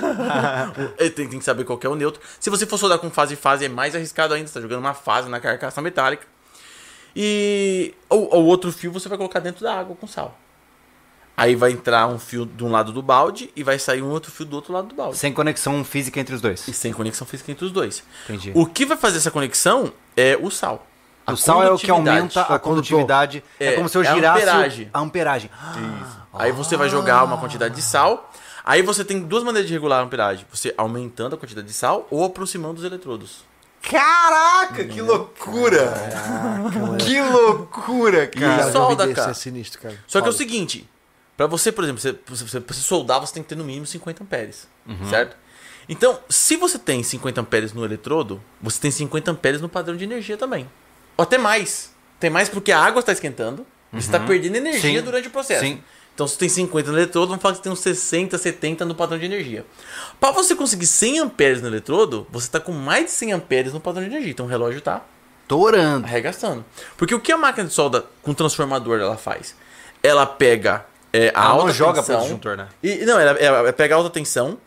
é, alta tensão que a gente fala é o 127, né? Certo. Pega a tensão da, da 127 e transforma em 50. Certo? Nesse processo de transformação, você diminui a tensão e aumenta a corrente. Entendeu? Então aí você tem uma corrente de 200 amperes no eletrodo, mas você não tem 200 amperes no Aham. relógio. Porque Porque, tá houve uma na máquina. transformação Entendi. de tensão em corrente. Entendeu? A máquina mexicana não há essa transformação. Há só um impasse só. Que perigo, Entendeu? Há uma queda de tensão na ponta? Há uma queda de tensão na ponta é, referente à resistência que é o sal. Mas a energia tá comendo ali. Corrente tá lá no relógio lá arregaçando. O relógio tá cortando giro. Caraca, mano. Que loucura. Muito Pelo louco. amor de Deus, dá um gole na caneca, Leandro. O pessoal tá aqui dizendo que tu não toma água. Então, hidrate-se. Hidrate-se. Ó, Ai, ai. Sala de ferramentas. Aproveita e vem o Leandro, porque domingo Top. ele vem pra Criciúma. Marcelo Ah, Mendes. aí sim, o Marcelo Mendes tá me esperando lá, cara. É mesmo? É, então, então vou- passar aí, Marcelo. Pode deixar, cara. Ai, Ah, legal. ó, hoje a gente tá fazendo um cachorro quente aqui. Um cachorro quente, é... mano, super poderoso caseiro, cara. Muito louco o cachorro quente, hein? Top, top. Vamos provar a top. culinária Só letra J. esperando esse, esse cachorro quente da patroa do Leandro. Já tô com uma fome. O André Reis, é a live mais esperada de todas. Falem sobre mi- mini hidre- hidrelétricas com turbinas Pelton, Francis e etc. Para os sobrevivencialistas em sítios. Pô, é da hora, hein? Então, ah, Leandro, eu tenho uma dúvida sobre isso, cara. Eu vejo assim, ó. é, A, a ideia principal é você começa com um cano de grande diâmetro e vai diminuindo para aumentar a coluna d'água, aumenta a pressão e bota uma turbina Pelton na, na ponta. Certo. Só que essa turbina, para gerar potência, ela vai ter um uma boa quantidade de atrito no rolamento. Ela vai estar uma rotação alta. Sim. Ou a turbina ou as polias é, pós-turbina, né? Sim. A longevidade desse sistema compensa a geração de energia que ele cria? Sim. Hoje você tem rolamentos com uma qualidade muito boa, Uhum. né? E você consegue montar um sistema que mesmo em altas rotações vai dar uma durabilidade Vamos fazer, vamos fazer um convite para o futuro. boa. Ah. Quando a gente tiver a nossa propriedade, presta atenção. Se a gente tiver potencial de geração de energia por meio de turbinas Pelton, a gente traz ele para construir com a gente. Vamos, vamos fazer. E tem vários Aí, tipos ó. caseiros de se fazer isso aí, né? Aí, ó, pra você tá comprar fechado, então. pronta uma turbina exatamente pra Não, isso. aí não tem graça, né? É, fazer caseiro é. Mas a, a- a- a- isso é uma, é uma é um dínamo grande, Isso. né? A bobina. Isso. O Tá, que a realmente energia mo- que sai não tem controle de carga ainda, certo? Não tem controle de você vai carga. precisar de um Aí dali pra controlador. lá é como energia solar, tem que ter um controlador. Isso. Tudo igual. Exato. Mesma Tudo coisa. igual, mesma coisa. Né? O eólico, o, o Cara, o que que hídrico. deve ter mais informação do, que- do que a gente. O que que dura uma, uma, uma, uma- uma turbina dessa, cara? De tempo, assim, sem manutenção? Ah, cara, passa acho que dos dois anos fácil, né? Então, É vale, então vale, cara. E Então a vale. diferença é que você não precisa de bateria se você tiver uma. Então vale. Se você tiver uma corrente de água volumosa, Sim. você vai ter uma capacidade de, de criação de energia Ah, relativamente estável. A gente né? vai criar uma perpétua aqui no container já. Aí Outro sim. pensei nisso. A gente comprou os ímãs de neodímio. Sim, já. perfeito. Ah, vai ficar Cara, tipo, perpétuo eu botei, é melhor. eu botei, uma, eu botei uma torneira ali Tá, fora. mas vi na caixa d'água. Isso. Entendeu? A gente vai botar a mangueira, vai levar água pra caixa d'água de novo. Isso. No meio do cano que desce pra torneira, vamos botar uma bobininha. Nossa, da Cara, hora. Perfeito. você deu um LED lá dentro. Então ela vai ficar gerando água, voltando pra gerando água. Isso é fácil. funciona 100%. É, Sim. A gente estudou muita física pra poder chegar Não, nessa conclusão. eu, eu faria melhor se fosse vocês. Eu colocava o painel solar, montava todo o sistema off-grid, e aí pegava e ligava dois refletores em cima do painel solar. Pronto. Já desse Ah, é. desses, não acredito. Aí você, aí você tem sol de noite. Isso, sol de noite. Pô, Caraca, como eu não pensei nisso. é só botar pa- eh, refletores de infravermelho, cara. Tá, agora vamos falar do assunto sério. Quando é que a gente vai comprar césio, urânio pra fazer um negócio que funciona? Isso, nuclear, que Isso. é muito melhor. Aí rola. Isso, né? é 15 anos ali, tranquilo, com um rendimento Uma pilhazinha perfeito. lá, É, entendeu? você vê os, os robôs Porta-aviões tá lá. em Marte, né? O Aí. Discovery e outros caras. Tudo, o nuclear, cara, tá Nuclear. rodando, tá funcionando de boa. É Eu acho que toda casa tinha que ter um reator nuclear. E no- teve, teve uma época que os caras lançaram até carro nuclear. É, e a ideia dos caras era tudo nuclear. Tinha pastilha nuclear que o cara tomava, radioativa, Uhum. água radioativa. Tanto que aquele joguinho lá, o Fallout, ele, ele se baseia nessa cultura, É, né? outro dia, é, foi- qual foi o vídeo que a gente fez, Júlio? Que o cara falou sobre o nosso da. da, da- do. Como é que é o nome do, da bobina lá? Da, na água? A, a bomba, né? Como é que chama? O carneiro. Não. Essa que falou. Pelton. A turbina Pelton. A turbina. A turbina. Ah, porque turbina não sei o que. É que assim, ó, a pessoa tem que entender como funcionam as coisas. É que foi o que a gente conversou agora. A turbina, ela gera energia. Dali em diante, o sistema funciona como um sistema de energia solar. É. Um controlador de carga, um, um- bateria para guardar e também ah, o inversor. Sim. Só cara- que a água continua caindo. É. Aí você vai cair no mesmo problema de guardar, gua- falando de guardar energia, guardar Mas, energia. Anderson, é... Agora é o seguinte, se você tem mora numa propriedade, isso só vai funcionar se morar numa propriedade que tem água corrente contínua. Aí. Aí por quê? Porque vai chegar à noite e você não precisa ma- armazenar energia. Mas Ela é continua só a girando. gente olhar o que a concessionária faz. Alguém já viu uma estação com bateria? Não. Não. Isso significa É que não é viável. Ou seja, tá faltando luz para determinada vizinhança. Aumenta a, a usina de carvão. Dali. E aí mais luz. Ou mais água na Ou mais hidrelétrica. água na hidro. Abre uma turbina. Ou seja, não existe armazenamento de energia na rede elétrica convencional. Existe aumento de Cara, produção então ou diminuição de levando isso em consideração, cara, o mercado está ganhando dinheiro Mas- pela desinformação. Mas a, é- a métrica é sempre a mesma. É, eu, cara. eu acho assim, ó. O cara fala assim, Júlio, facas de arremesso para a defesa funcionam? Eu pergunto pra ele, quais forças especiais do mundo usam facas de arremesso? Nenhuma. Então larga essa desgraça e vai pra outra coisa. É Mesma coisa. Ah, como Mas se cria Naruto energia dá certo. Deixa No eu te Naruto- contar uma história. Pois é, Chegou, Naruto aqui. nós tínhamos uma loja física no passado e chegou um moleque lá que queria comprar um colete balístico todo em mole, porque ele ia fazer uma viagem a pé de Florianópolis para São Paulo. Caramba. E ele queria botar todas as facas de arremesso para segurança dele no colete. Nossa. O massa da Cara, faca de arremesso, pensa é, se nisso, você cara. errou, você deu a, a tua arma pro cara, né? É lógico, pronto. O cara vai bater e esfaquear ele ao mesmo tempo. É, mas, mas essa métrica, gente, isso aí ó, é, é padrão de pensamento. Quando você tem uma dúvida tá, sobre se algo é bom ou não, veja quem é profissional na área e veja o que eles fazem. Se você vê que a concessionária de energia elétrica tem bancos de bateria gigantescos para armazenar energia, opa, é viável. Não tem? Então não é viável. Porque eles sabem muito mais do que você. É, o off-grid é em situações que não tem como o cara ter É, não tem energia. jeito mesmo, Não né? tem jeito. É. E mesmo assim, o cara tem que pegar outros meios. É que nem questão, pô, a gente não pode saber ou se especializar em uma coisa só. A gente tem que saber mais profissões, porque se a gente perder o emprego, a gente tem que se virar com alguma outra coisa. Sim. Então o cara tem que fazer o mesmo na energia off-grid. Ele tem que ter a placa solar, ele tem que ter um gerador eólico. Pô, quando não tá sol, provavelmente vai chover. Aí antes de vir a chuva, vem o quê? Tem um vento. Então eu não tenho sol, eu tenho vento. Então o cara Ele vai, vai. somando, né? Sim, Diversificando. O né? cara tem, É. meu, água no terreno, no lote. Pô, você é louco. Coisa linda, Nossa, né? estourou. Aí usa, monta os três juntos, né? Bom, aí já era. Os pobres que têm sistema off-grid são os caras que utilizam e reciclam as coisas. O cara vai entrar. Tem vários caras no YouTube que tem, mas os caras eles vão atrás de baterias de notebook, eles montam um pack de bateria de, de lítio gigante na casa deles. E, e eles fazem os testes, põem os controladores de carga e montam tudo do zero. Meu santo Deus. Entendeu? Caso Uau. contrário. Isso é admirável, mas assim, não, não pertence à grande população.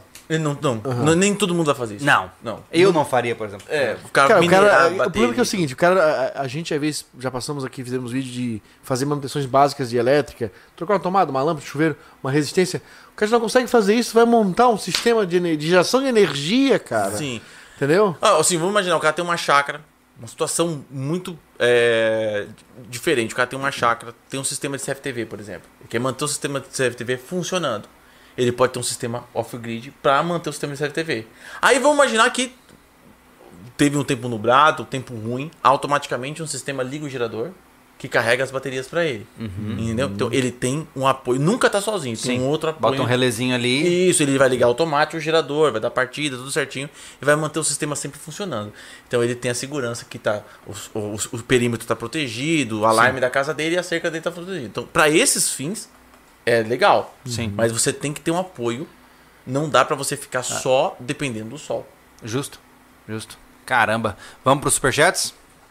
Vamos. Florinar Dickel. Parabéns a vocês três, me incentivaram a ter a iniciativa de ad- adquirir minhas ferramentas. Abraço aqui do Rio Grande do Sul. Valeu, Um abraço, meu querido. Aqui embaixo. Já vi pondo áudio de filme pornô no vizinho que fez igreja evangélica improvisada. Essa é uma boa ideia. Cara, eu tô Isso deve falando... incomodar muito. Cara, eu cara. preciso criar uma lista, cara. E sabotagem. Todas as coisas que você pode fazer pra zoar um vizinho sem vergonha, cara. Cara, eu fiz isso. nossa, eu vou falar que eu não posso. cara, eu não posso citar a frase. Tá? É, poxa, eu não gostava daquele pessoal que ficava. Sei. Aí te chama no portão, tu vai lá, o pessoal Sei. de igreja. Aham. e quer ler o salmo, quer não sei o Tudo. que, e, cara, tá ocupado com alguma coisa. Eu lembro que minha mãe trabalhava, e aí, aí era final de semana, eu tava em casa, e eu gostava de botar minha caixa na rua pra ouvir um sonzinho lá e incomodar um Ah. pouco a vizinhança. Aí veio os, os- os tiozinhos lá, vinham 4, 5, cara. Falei, eles vão se arrebentar comigo, cara. Aí minha irmã tava no tanque, a minha irmã, a mãe Gustavo, cara. enfiou a cara dentro do tanque, a minha irmã ignorava, cara. Ela, ela não gostava de atender também. E eu peguei e fiquei atrás da parede assim, ó, no recuado da porta, e botei um trecho do. Tava CD do Raimundos. Oh. Que ela gosta do Aham. grande, porque quando balança enche de terra. Meu santo Deus. Cara, no próximo vizinho que já era meu primo, assim, ó. Aquele, aquele rapaz está com um demônio no couro. É. Ele botou uma música muito do mal. E não... Falei, poxa, cara. Vai incomodar outro no final de semana. meu pô. cunhado fingiu que tava endemoniado. Essa, essa é boa. Tá igual o tio meu que era. O meu, meu tio analfabeto, analfabeto. Deus. Chegava lá, senhor. Ah, ele dava aqueles livretinhos. Ele. Mas aí que você testa a fé do ler? cara, né? Ele ficava fingindo. Não Cara, meu acredito. tio era muito sacana. Cara, eu, Muito eu- bom. Eu sou, eu sou- Minha família é muito de boa, mano. Tá, me conta do demoniado, essa é boa. Santo Deus. Eu vou... Ele falou pra mim que fingiu já que tava endemoniado e os caras foram embora. Os caras não abriu pra expulsar Pô, o isso é massa, cara. É. Eu faria. Isso. Porque o cara tem que expulsar, Santo né, meu? Deus. Meu, tem que exorcizar. Cara, lá na, na minha casa eu fiz as coisas muito mais fácil. Só cheguei pro cara e falei assim: olha, obrigado pela sua presença, mas eu peço respeitosamente que o senhor não bata mais na porta da minha casa, porque eu não tenho que ouvir o que o senhor tem a dizer, ok? Tenha uma boa vida, desejo sucesso na sua vida. Valeu. Nunca mais bateram. Pronto. Eu coloquei dúvida na cabeça dos é caras. mais simples, É, cara. eu, Mas é tão mais simples do que fazer essa. Mas assim, ó, Ah, é que no nosso eu. caso é sacanear, pô. É. que vocês são da zoeira, né, cara? É da zoeira, Eu sou pô. bom garoto, entendeu? É, no- o meu caso foi sacanear, pô. Eu Santo sacanear. moleque é- sempre é moleque, né? É, até esse trecho quem fala é o Costinha, né? Esse Meu trecho do Deus CD do do céu. Raimundo da música é o Costinha que fala. Né? Que é uma piada dele, né? Cara, eles ficaram muito putos. Eu falei, ah, porra, aquele rapaz ali tá com o demônio no couro. Olha as músicas que ele ouve. Santo Mas os caras vão voltar mais vezes ainda. Agora mais ainda. Eu falei Assim, meu, tem que voltar lá agora. Tem que ser mais de 5, 6 agora. que mais nós temos aí, Thiago? Thiago. Vamos ler os Pix aqui, o Fernando. Ops. O Fernando Félix, o Pix especial letra J. Aqui o Lucas Silva. Uma das minhas inspirações para fazer engenharia elétrica foi o letra J. E diante disso, daqui três anos já estarei formado. Obrigado. Top, é nóis, cara. Que legal. Vai ter uns caras aí falando assim, eu aprendi tudo com ele. Só não joga essas polêmicas lá na sala de aula, você não vai acabar a aula do. Falando em curso, cara, tu fez o básico quando tu falou, tu teria.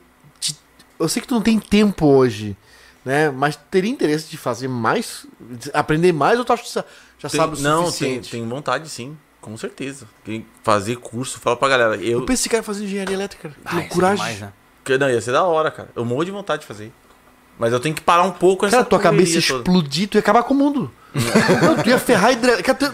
Cara, Só se tu já pensa com o básico, imagina tu com tudo. Não é verdade? Não, assim, a gente. é, pelo fato de a gente já ter um conhecimento, né? A gente absorver muito mais. Sim. Imagina o cara que tá entrando sem saber Sim. muito, vai absorver, mas a gente já tem conhecimento, vai, vai Mas absorver muito a mais. pegada né? mais de Arduino, mecatrônica e tal, você nunca mergulhou nesse mundo. Eu curti demais esse mundo. Eu curtia muito a parada eletrônica. Mas aí eu, eu comecei a ver que eu tava tudo trocando peça, troca peça, troca peça. Ninguém mais consertava. Não era mais aquelas revistinhas de eletrônica que você comprava os Como componentes. que era o nome daquela montava. revistinha do curso? Tinha um curso que era por correio, cara. Caraca, como que era? Alguém Cara, vai falar no tinha- chat, eu tenho tinha- certeza. Eram, eram, eram cursos por correio que você fazia, você lembra disso, cara? Tinha é, é, eletrônica para robistas, tinha o beabá da eletrônica e, meu, todos eles tinham muita experiência legal pra fazer, pra montar. E hoje é troca de peças. Quase ninguém quer ficar consertando, arrumando, procurando defeito. Então, Agora você tem esse problema com o som dele, né? Lembra? Quando seu som começou a dar problema, você teve que achar um cara que ia futricar na Assim, placa. ó, os sons antigos, cara, eu já não acho mais ninguém. realmente não o acho. cara não quer. Não acho. Eu mais. tô com um deck numa eletrônica já vai fazer uns 5 meses. O cara não quis dar jeito, pô. Eu tentei arrumar as peças, levar pra ele, mas eu acabei pegando um motor que já tava estragado do meu, de um deck. Cara, cara, eletrônica lá na lógica, praticamente. Sim, é, o a classe tá? AB mesmo, normal. Não quer. Um cara aqui na cidade, que é um senhor, que tem um museu do som aqui, cara, ele tem equipamento pra mais de metro. Ele já tá ocupando todos os espaços da, da casa dele com, com equipamento. Que é uma coisa que pra ver que ele gosta De mexer. dessa é a eletrônica, pa- paixão de, de, dele. de procurar, de analisar cada solda, Isso. de trocar aquele, aquele negocinho, aquele transistorzinho. Ninguém quer fazer mais isso. É, porque Ninguém o- quer. hoje é o seguinte, o, o equipamento eletrônico hoje, que você tem um chip. Você É dispensável, né? É, você tem a alimentação dele, entra, alimentação, e sai o que você programou dele. Então tá todo. É um circuito integrado lá dentro. Então tá tudo lá dentro. Que nem um TDA. Antes você tinha uma placa excitadora, transistores de potência, tudo separadinho. Né? Hoje você tem um TDA, que é a maioria dos aparelhos, um STK, que é um circuito integrado amplificador. Um amplificador no circuito integrado. Se aquele negócio queimar, o que você faz? Você tira um, Game joga over. fora e põe outro. Não tem como arrumar. Não, não tem. É, é- é- o negócio tá tudo encapsulado lá dentro. Entendi. É tipo nano. Isso. negócio. Você testou, tá vindo alimentação, né? Não tem saída de som, tem entrada de som, não tem saída, joga um, fora pega outro. então a eletrônica se baseou, querendo ou não. Aí ficou a- chato pra ti isso. É, eu falei, meu, não. Aí a elétrica me trazia mais adrenalina. Sou movido com esse negócio de Eu tô adrenalina. vendo que trazia muito adrenalina É, eu falei, meu. Você olha, diz, ah, eu nunca tinha Ah, percebido. não tinha percebido isso, cara. Cu- Quando eu entrei pra. Quando eu entrei pra elétrica, eu queria mexer com, exatamente com isso, com geradores, eu queria mexer com linha viva. Eu queria. Na verdade, eu queria ser o cara que descia do helicóptero lá com aquele cordão umbilical Pô, nas é redes demais, de alta né? tensão, com, faz rapel no fio, no cabo. Mano, muito louco, cara. Eu falei, eu queria aquele negócio daquele lá. Ah, vai dar impotência sexual. Eu não quero saber disso aí, cara. Comprava um cintaralho. O importante é estar lá. Meu, eu tava pulando helicóptero no cabo, tirando o selfie lá de cima. Aí, caramba, meu trampo aqui, que da hora. Ele sabe qual é, o que é prioridade na vida dele. Tô vendo? lógico, claro, O cara é claro. brabo. O cara é brabo. Temos mais superchats, Thiago?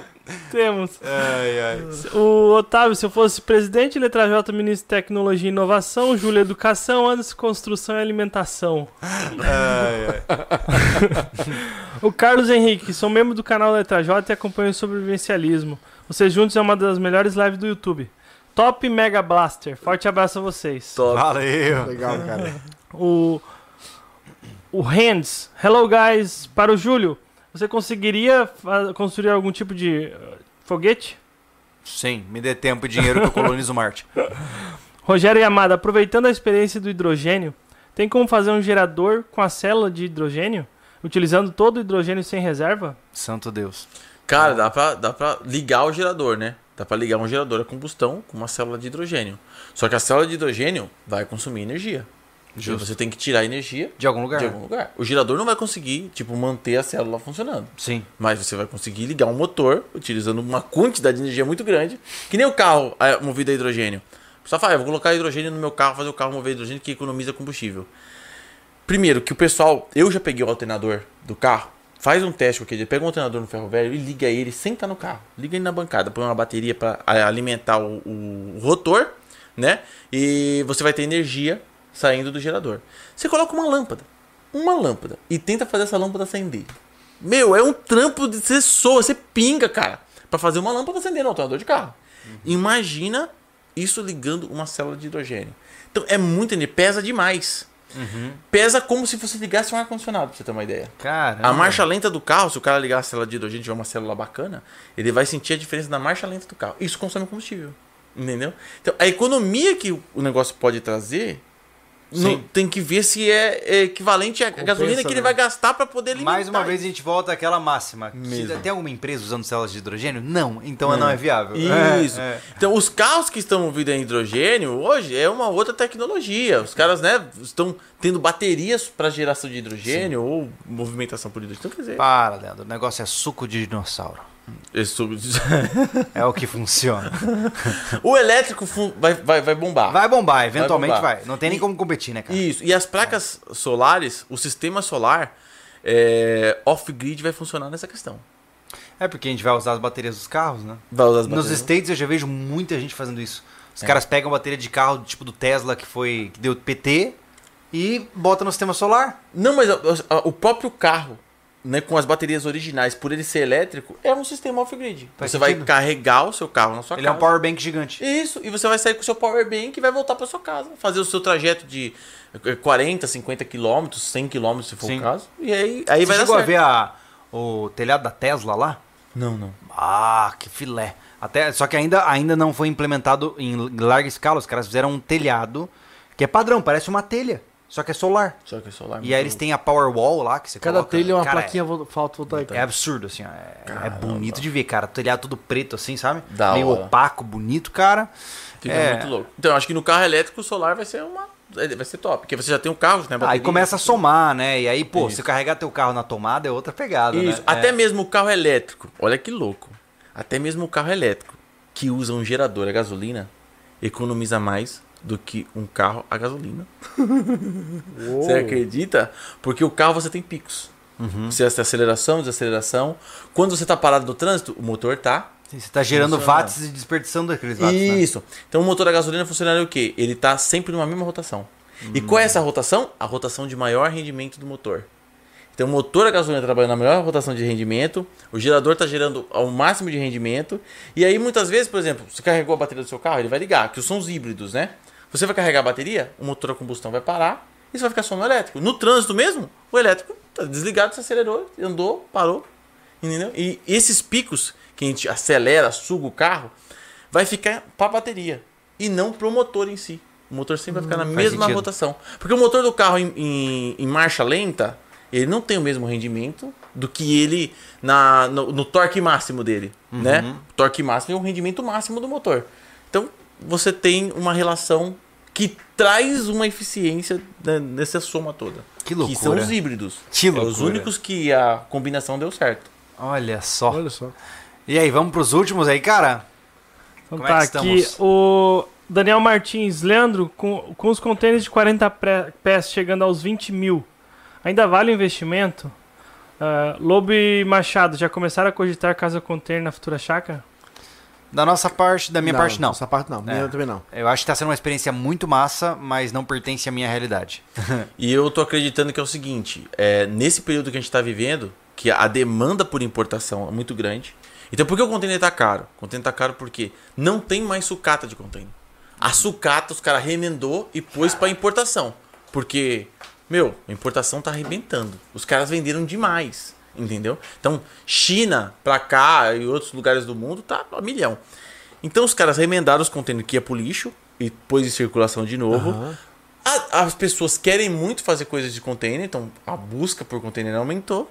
E é lógico que não tem container no mercado, então o valor lá em cima. Aham. Então agora eu vou falar pra vocês que nesse período que a gente tá vivendo é um artigo de luxo já. Aham. É para aquele cara que quer é, chamar uma atenção, né? Fazer uma. Ficou um negócio. Mostrar o diferente, né? Isso, possa É, cara, ser que depois Eu melhore. nunca, isso. eu nunca me interessei. A nossa proposta do container foi muito específica, porque a gente precisava de algo móvel. Como é que eu vou fazer uma Sim. casa de madeira para levar num caminhão? Pra ser algo móvel é Pô, tipo. eu, eu estruturar tudo uma. Fazer toda uma estrutura de um quadrado, mesmo que, mesmo que eu esteja com, ma- com madeira para ensar num caminhão. Não, não. Então o container veio com essa concepção porque ele é um objeto já móvel. É, vamos imaginar ser um, carregado. um lojista. Um lojista, por exemplo, vai. Que tem aquele negócio, você vai abrir uma loja. Você fala, pô, será que esse ponto é bom? Será que é isso? Será que é aquilo? Uhum.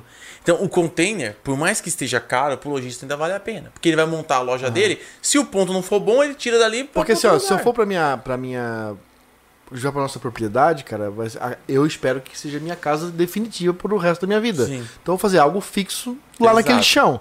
Então eu vou, né, a concepção da alvenaria vai entrar forte, né? E eu não vou botar algo que seja móvel. Claro que tu tinhas um projeto que tu gostou, deu casa Isso. diferente. Pro nosso não. Então, pra essa proposta de container é, é algo específico pra nossa vida, cara, muito concreto. É, então acredito que para algumas aplicações ainda vale a pena. Vale. É, para para outras ainda já ficou bem alto agora, nesses períodos que a gente tá passando. Legal. O Arceling, é, o Anderson não aguentou a pressão. Teve que chamar o Leandrão, sobrevivente da guerra russa, para conferir o esquadro do Júlio. Caramba! Ah, que massa, cara. O Aleph Ribeiro, acredito que essa pira de carros elétricos vai acabar gerando uma crise elétrica enorme. Imagina se todo mundo resolve carregar o carro à noite. É, então, é, o que acontece?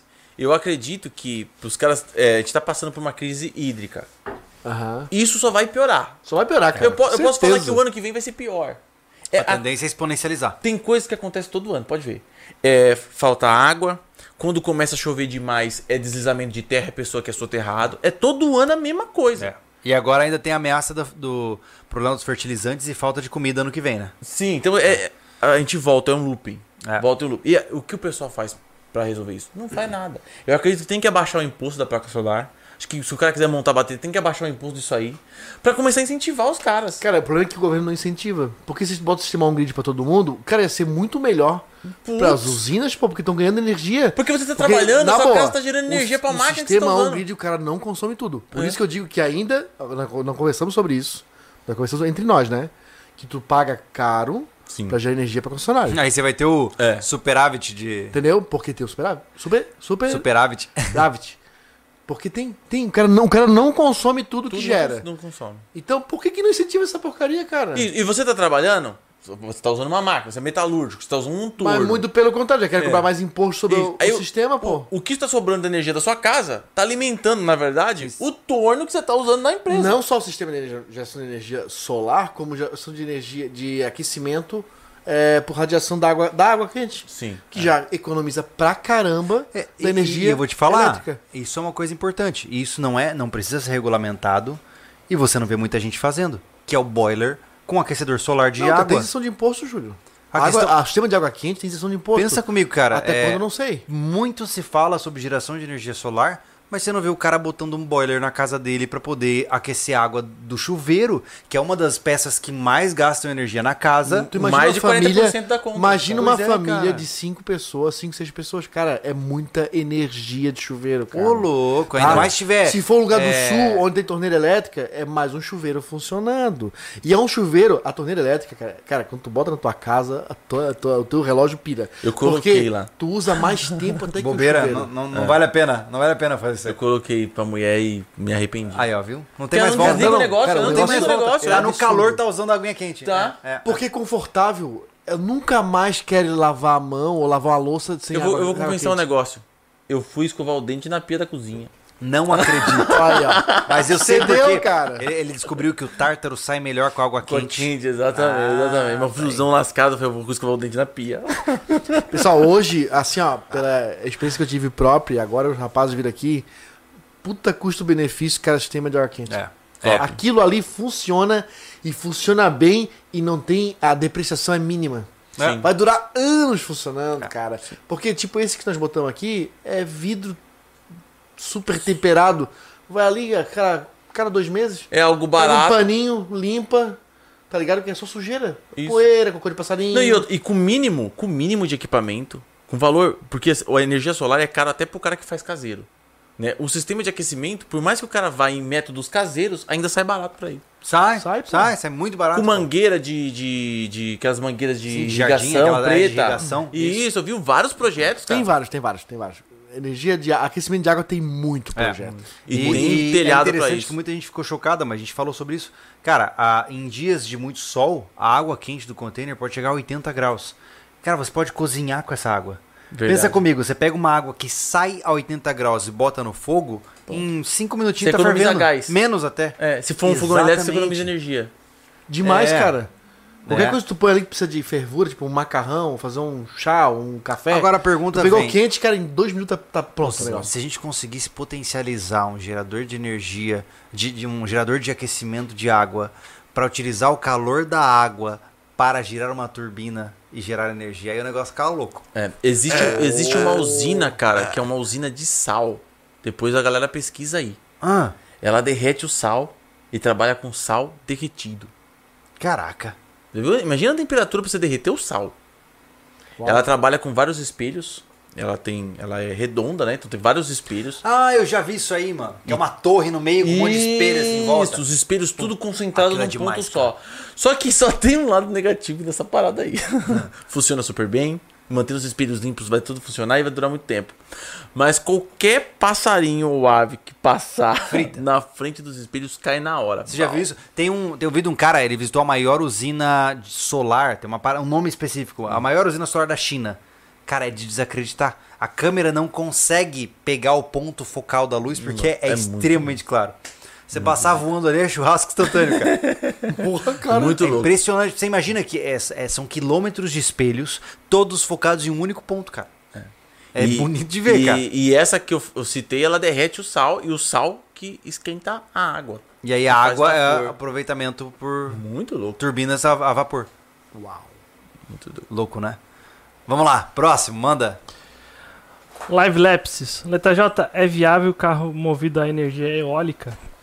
Hã? Não, acho que não dá certo não, cara. Só se fosse pra um veleiro. Inclusive, uma vela. recentemente houve um, um grande debate com o canal Veritasium, onde ele mostrou um veículo que era capaz de sobrepor a corrente de ar, um veículo movido a ar, que era capaz de sobrepor a velocidade da corrente de ar que o propelia. Nossa, Ele tecnicamente quebra uma das leis da física. não tem né? como, é.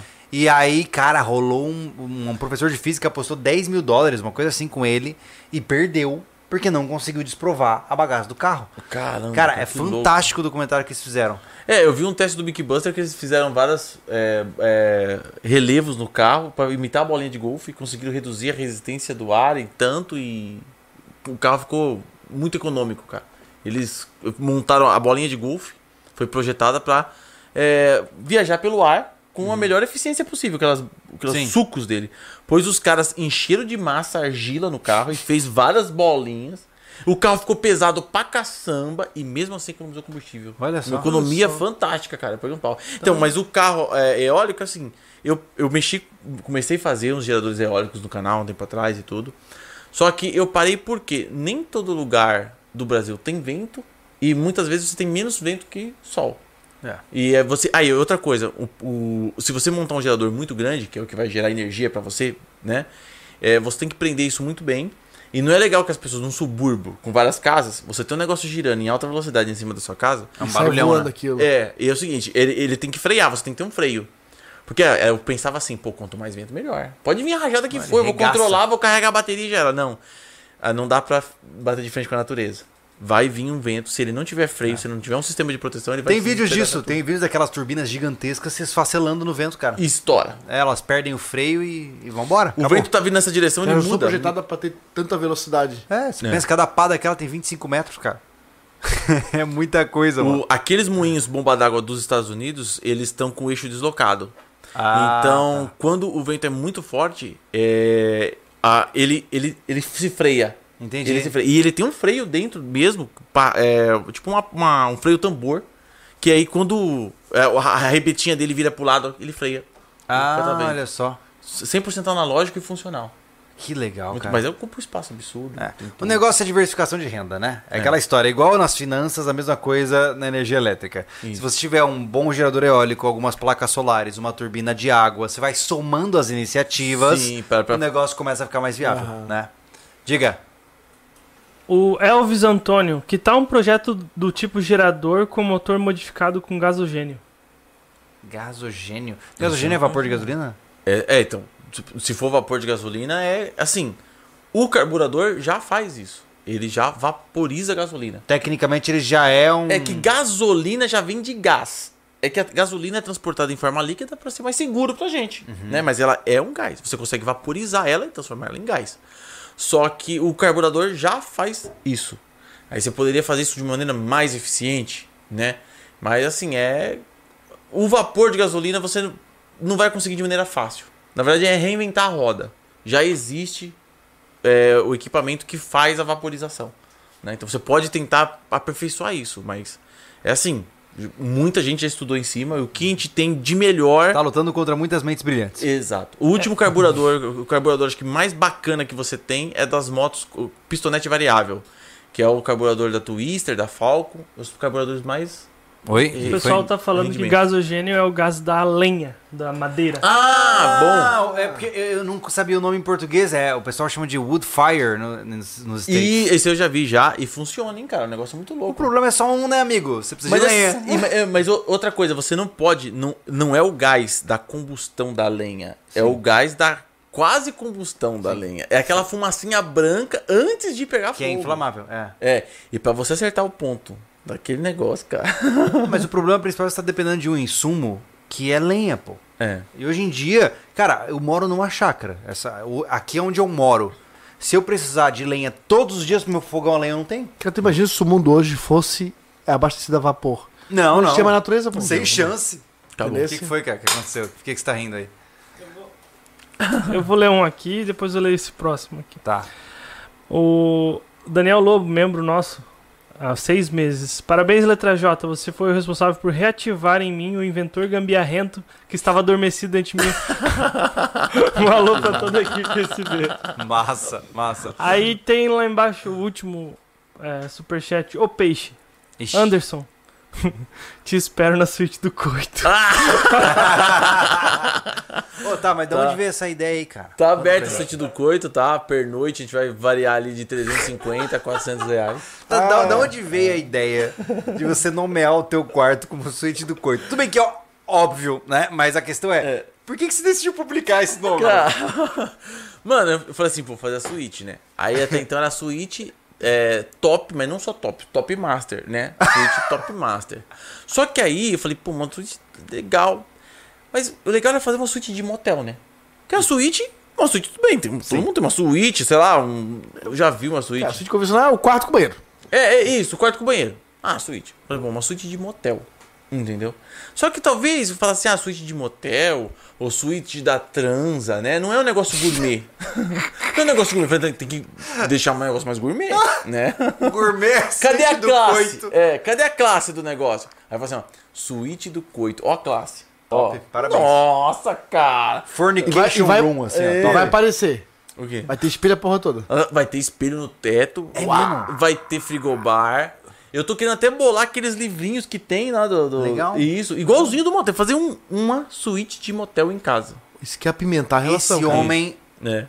sabe mandar as casamento. luzes, Cara, isso. Depois som. sair essa suíte do coito, cara, mais Não, e três aí na filhos, hora que ele Mais fala três assim, filhos fácil. Agora é a hora de começar. Ele liga a sirene. Top. Aí, 2 kHz. ó. O- Ah, não faz mais filho. O pessoal tá falando, todo mundo que vai ter mais filho, vai ter mais filho. Não faz mais que já fechou a fábrica. fechou já. a fábrica. Mandou, fechou a fábrica. Mandou os empregados embora. A gente fechou, já era agora.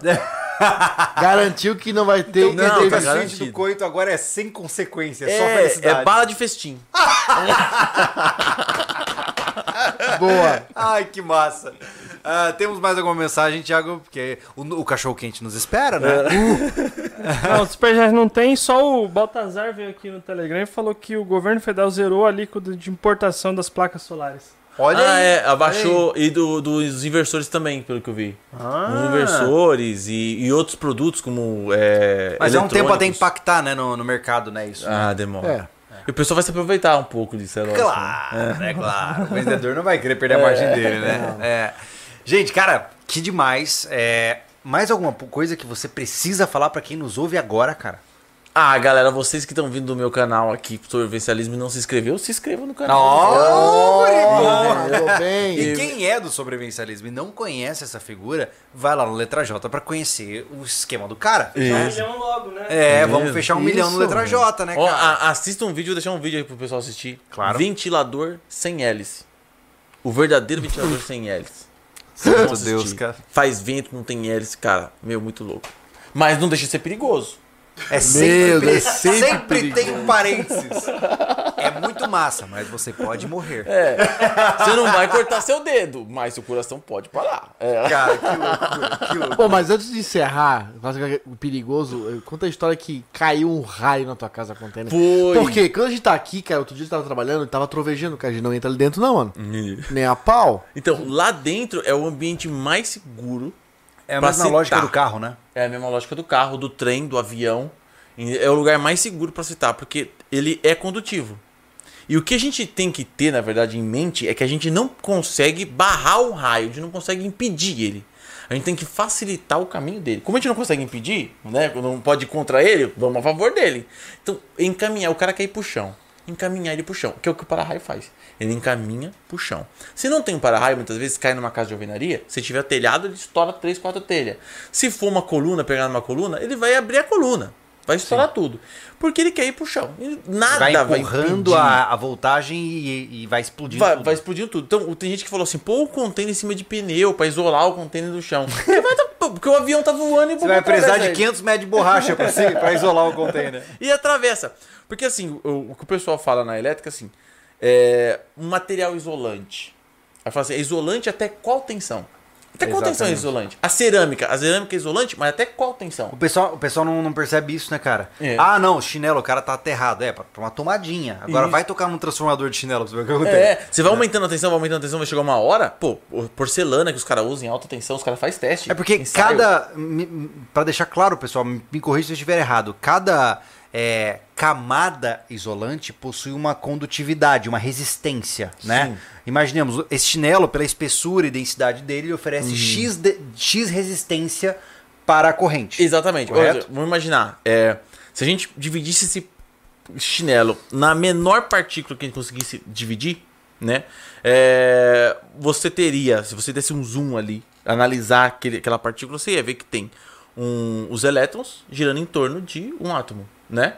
E o, os- o que o material condutor? Material condutor é quem tem mais elétrons na última camada. São várias camadas. Vamos imaginar o sistema solar várias camadas, né? E aí, lá na última camada, né, Plutão, lá, sei lá, os planetas lá da ponta, são os elétrons que vão se desprender mais fácil para ir para o outro e- e- e criar um fluxo. Então, o material, quando é condutor, ele tem mais elétrons nessa última camada. E tem, muda o número de camadas, vai depender do- da composição do, mate- do material. Então, quanto mais fácil você e- esse elétron está na beirada, mais fácil é desprender ele para jogar para outra. Quando você tem os elétrons pulando de um para o outro, De um átomo você, pro outro. Isso, de um átomo para o outro, você tem um fluxo de corrente, que tem energia elétrica. Então, um material, por exemplo, que nem o cobre, o, o ouro, né, o, a prata, são um materiais supercondutores, tem bastante elétron nessas últimas camadas e tudo. Material como é, madeira, é, borracha tem menos, né? Tem menos elétrons, é de- completamente diferente. Até as camadas também tem menos, menor quantidade. Só que, se você jogar uma tensão muito alta, muito alta, muito alta, você vai conseguir desprender um elétron desse cara e jogar pro outro cara. Vai ter uma condução mínima, vai ter uma condução. E criou um, um início, cara, dependendo da tensão, ela estoura, fura tudo, raio fura tudo, estoura tudo. Né? Mas tu ainda acha interessante é, fazer um aterramento para o container para ajudar mais ainda? Para que serve o aterramento pro container? Se lá dentro já é seguro, se lá é o lugar mais seguro pra você tá, por que tem um aterramento no container? Porque vamos imaginar que caiu o raio no momento que você tava entrando no container. ou, no momento tava, é, ou no momento que você tava lá fora, né? Porque dentro do container você pode estar encostando na parede. O raio cair, ele vai pelo, pelo ferro, pelo metal, que é mais condutor que você, e vai chegar no chão. Sim. Ele não tem por que passar em você. Fala, Mano, Ele encontra o caminho de menor resistência. isso, ele não vai. Eu não vou dar essa volta nesse cara todo, não. Eu vou pegar, vou passar pelo ferro. Mas não é uma cosquinha, dar? Não, nada. Nada, vai passar direto, porque o material é muito condutor, o aço é muito condutor. Se você tivesse um material de que pouco condutor, ia dar o quê? Diferenças de potencial durante esse material. Então, por exemplo, um raio quando cai no chão, o chão não é um ótimo condutor. Não é. A terra não é uma- um bom condutor. Então, quando o raio cai aqui, você tem trocentos mil volts aqui onde ele caiu, menos volts a um metro, menos volts ainda Uma dois, área, né? três, quatro. Então você, quando você joga uma pedra na água, não que aquele monte de ondinha? É exatamente o que acontece quando o raio cai na Terra. Vai criar um monte de ondinhas invisíveis, que são diferenças de potencial. São é, um, um ponto com mais tensão, um ponto com menos tensão. Quando você está com o pé aberto, né, no chão, você tem essa diferença de potencial nos seus, no- no- entre as pernas. Então você vai tomar um choque, né, não a, a tensão toda do raio, mas você vai tomar um choque dessa diferença de um pé para o outro, que é a tensão de passo que o pessoal fala. Caraca. Você vai tomar um fazendo uma flexão, uma, uma abertura total, assim, um Não, espacaço. você vai tomar um puta chocão. Tanto que se o seu carro bater num poste e cair um Aham. fio de tensão em cima do seu carro, você tem que. E se o carro começar a pegar fogo, porque então não saia do carro, né? Mas se o carro começou a pegar fogo, você tem que sair. O mais certo é você quebrar o vidro, que for temperado, que é o vidro traseiro do carro, das laterais, e você tem que pular no chão com os dois pés juntos, o mais junto possível. E sair em modo E isso, Canguru, assim. Isso, canguru. Ou arrastando um pé para não outro. gerar esse diferencial de potencial. Isso, porque o, o passarinho ele, ele pousa no fio, ele tá lá a 13 mil volts, mas ele, não, ele tá em 13 mil volts, ele tá no mesmo potencial do fio. Mas se tiver um outro passarinho no outro fio, né? E os dois vão dar uma bitoca, explode. Porque o outro fio, né? Acabou. O outro fio tá oposto a esse, é uma fase oposta, ou tá aterrado. Né? uma sirene de curto prazo. Então, o para-raio, Gostei dessa do passarinho da bitoque. pum, explode. Legal demais. Vaporizou o passarinho. Então, a ideia do para-raio é o quê? Você pegar o raio e jogar o aterramento né, do container é jogar ele para baixo da terra. Que vamos imaginar, você jogou a pedra em cima da água, ela fez aquelas ondinhas em cima da água. Agora vamos imaginar, você- não dá pra jogar uma pedra já debaixo do rio, né? Mas vamos imaginar que a gente pegasse uma bexiga ou alguma coisa e estourasse debaixo da água. Essas ondas vão acontecer lá embaixo. Não vão nem chegar na superfície. Então, quando você joga o raio para baixo, você não tem essa tensão de passo na superfície. Então, a chance da pessoa tomar uma descarga elétrica por fora do container é menor. Entendi. Então a vantagem do para-raio, no final das contas, é, é diminuir a chance de risco na área ao redor do Então, container. levando essa, essa, essa, essa É teoria em né? consideração, É. se tiver alguém dentro do container, cai um raio, mas tiver alguém aqui do lado, esse do lado vai se ferrar. Vai se ferrar. E quem tá dentro tá dibas. Isso. E se você tiver um, um, um- um gado, né? Uma, uma vaca, um bezerro, um cachorro mesmo, do seu lado, a chance do animal morrer é maior que a sua chance. Porque ele leva o potencial primeiro. E, e não, ele tá é, nas quatro patas do chão. Então Ah, vai passar entendi. essa corrente pelo coração, né? Então ele morre mais facilmente. Por isso quando cai um raio na cerca, já vai 5, 6, 7. Porque a diferença Então a regra é a seguinte: maior. cai, na hora que você vê o raio cair, você pula. Não. Pula, cruza o braço, entendeu? o pé. Não, só pula. Dibas. É só acertar o timing.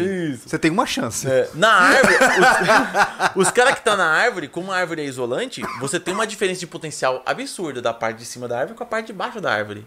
E da parte do meio, onde tá encostado as costas do cara, pra, pra parte que tá o pé dele aqui, apoiado na árvore olhando a chuva, é uma diferença de potencial gigante. Se essa árvore fosse, fosse uma árvore de metal, de aço, ele- o raio nem ia enxergar o cara aqui. Ele ia passar porque é super condutor. É Fala, meu, mesmo, cara? É. Que loucura, não é Então, mesmo? dia de raio, abraça o primeiro poste de ferro que tem na tua cara. Essa conversa pode se estender por muito tempo. Afinal, ah, eu não sei o Anderson, mas eu sou totalmente leigo na parte de elétrica e eu acho fascinante. É a típica coisa que eu sempre achei incrível, mas eu nunca consegui achar tempo pra estudar. E aí quando eu vejo, pra mim, é, eu sou tão leigo que quando eu vejo você falando essas paradas de maleta da morta, eu juro que tá no nível de magia negra. É, Nesse nível de leigo que eu tô, o cara fala assim, meu Deus, isso é mágica. Porque eu não consigo entender o princípio por trás. Me falta essa concepção. Então, esse né? ventilador sem hélice, é, na verdade, é para chamar atenção para o pessoal assistir o vídeo. Lá tem que realmente ventilador sem hélice, mas eu mostro a diferença das correntes AC e DC na alta tensão. O que cada uma faz, porque o raio ele é DC. O raio tem polaridade, tem mais e menos, né? Então você tem um sentido. Ele vai de um ponto para o outro. Ele pode subir, como pode descer. Sim.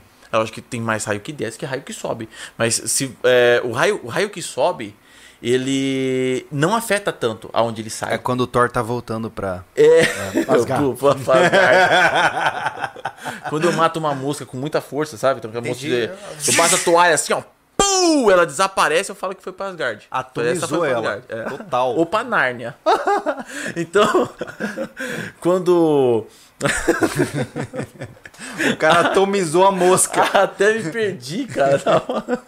Agora você tava falando do raio. A corrente Isso, que- que alternada sobe. e contínua, É isso. O raio que sobe, ele não destrói é, aonde ele saiu.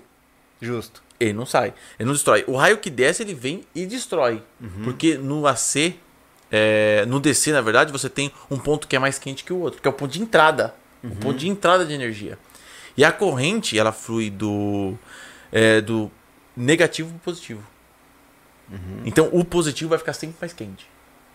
Entendeu? Se você pegar uma bateria e pôr pra carregar, pôr pra torar ela, você vai ver que o polo positivo, aquele sim vai ficar mais quente. As placas positivas é que mais vai esquentar.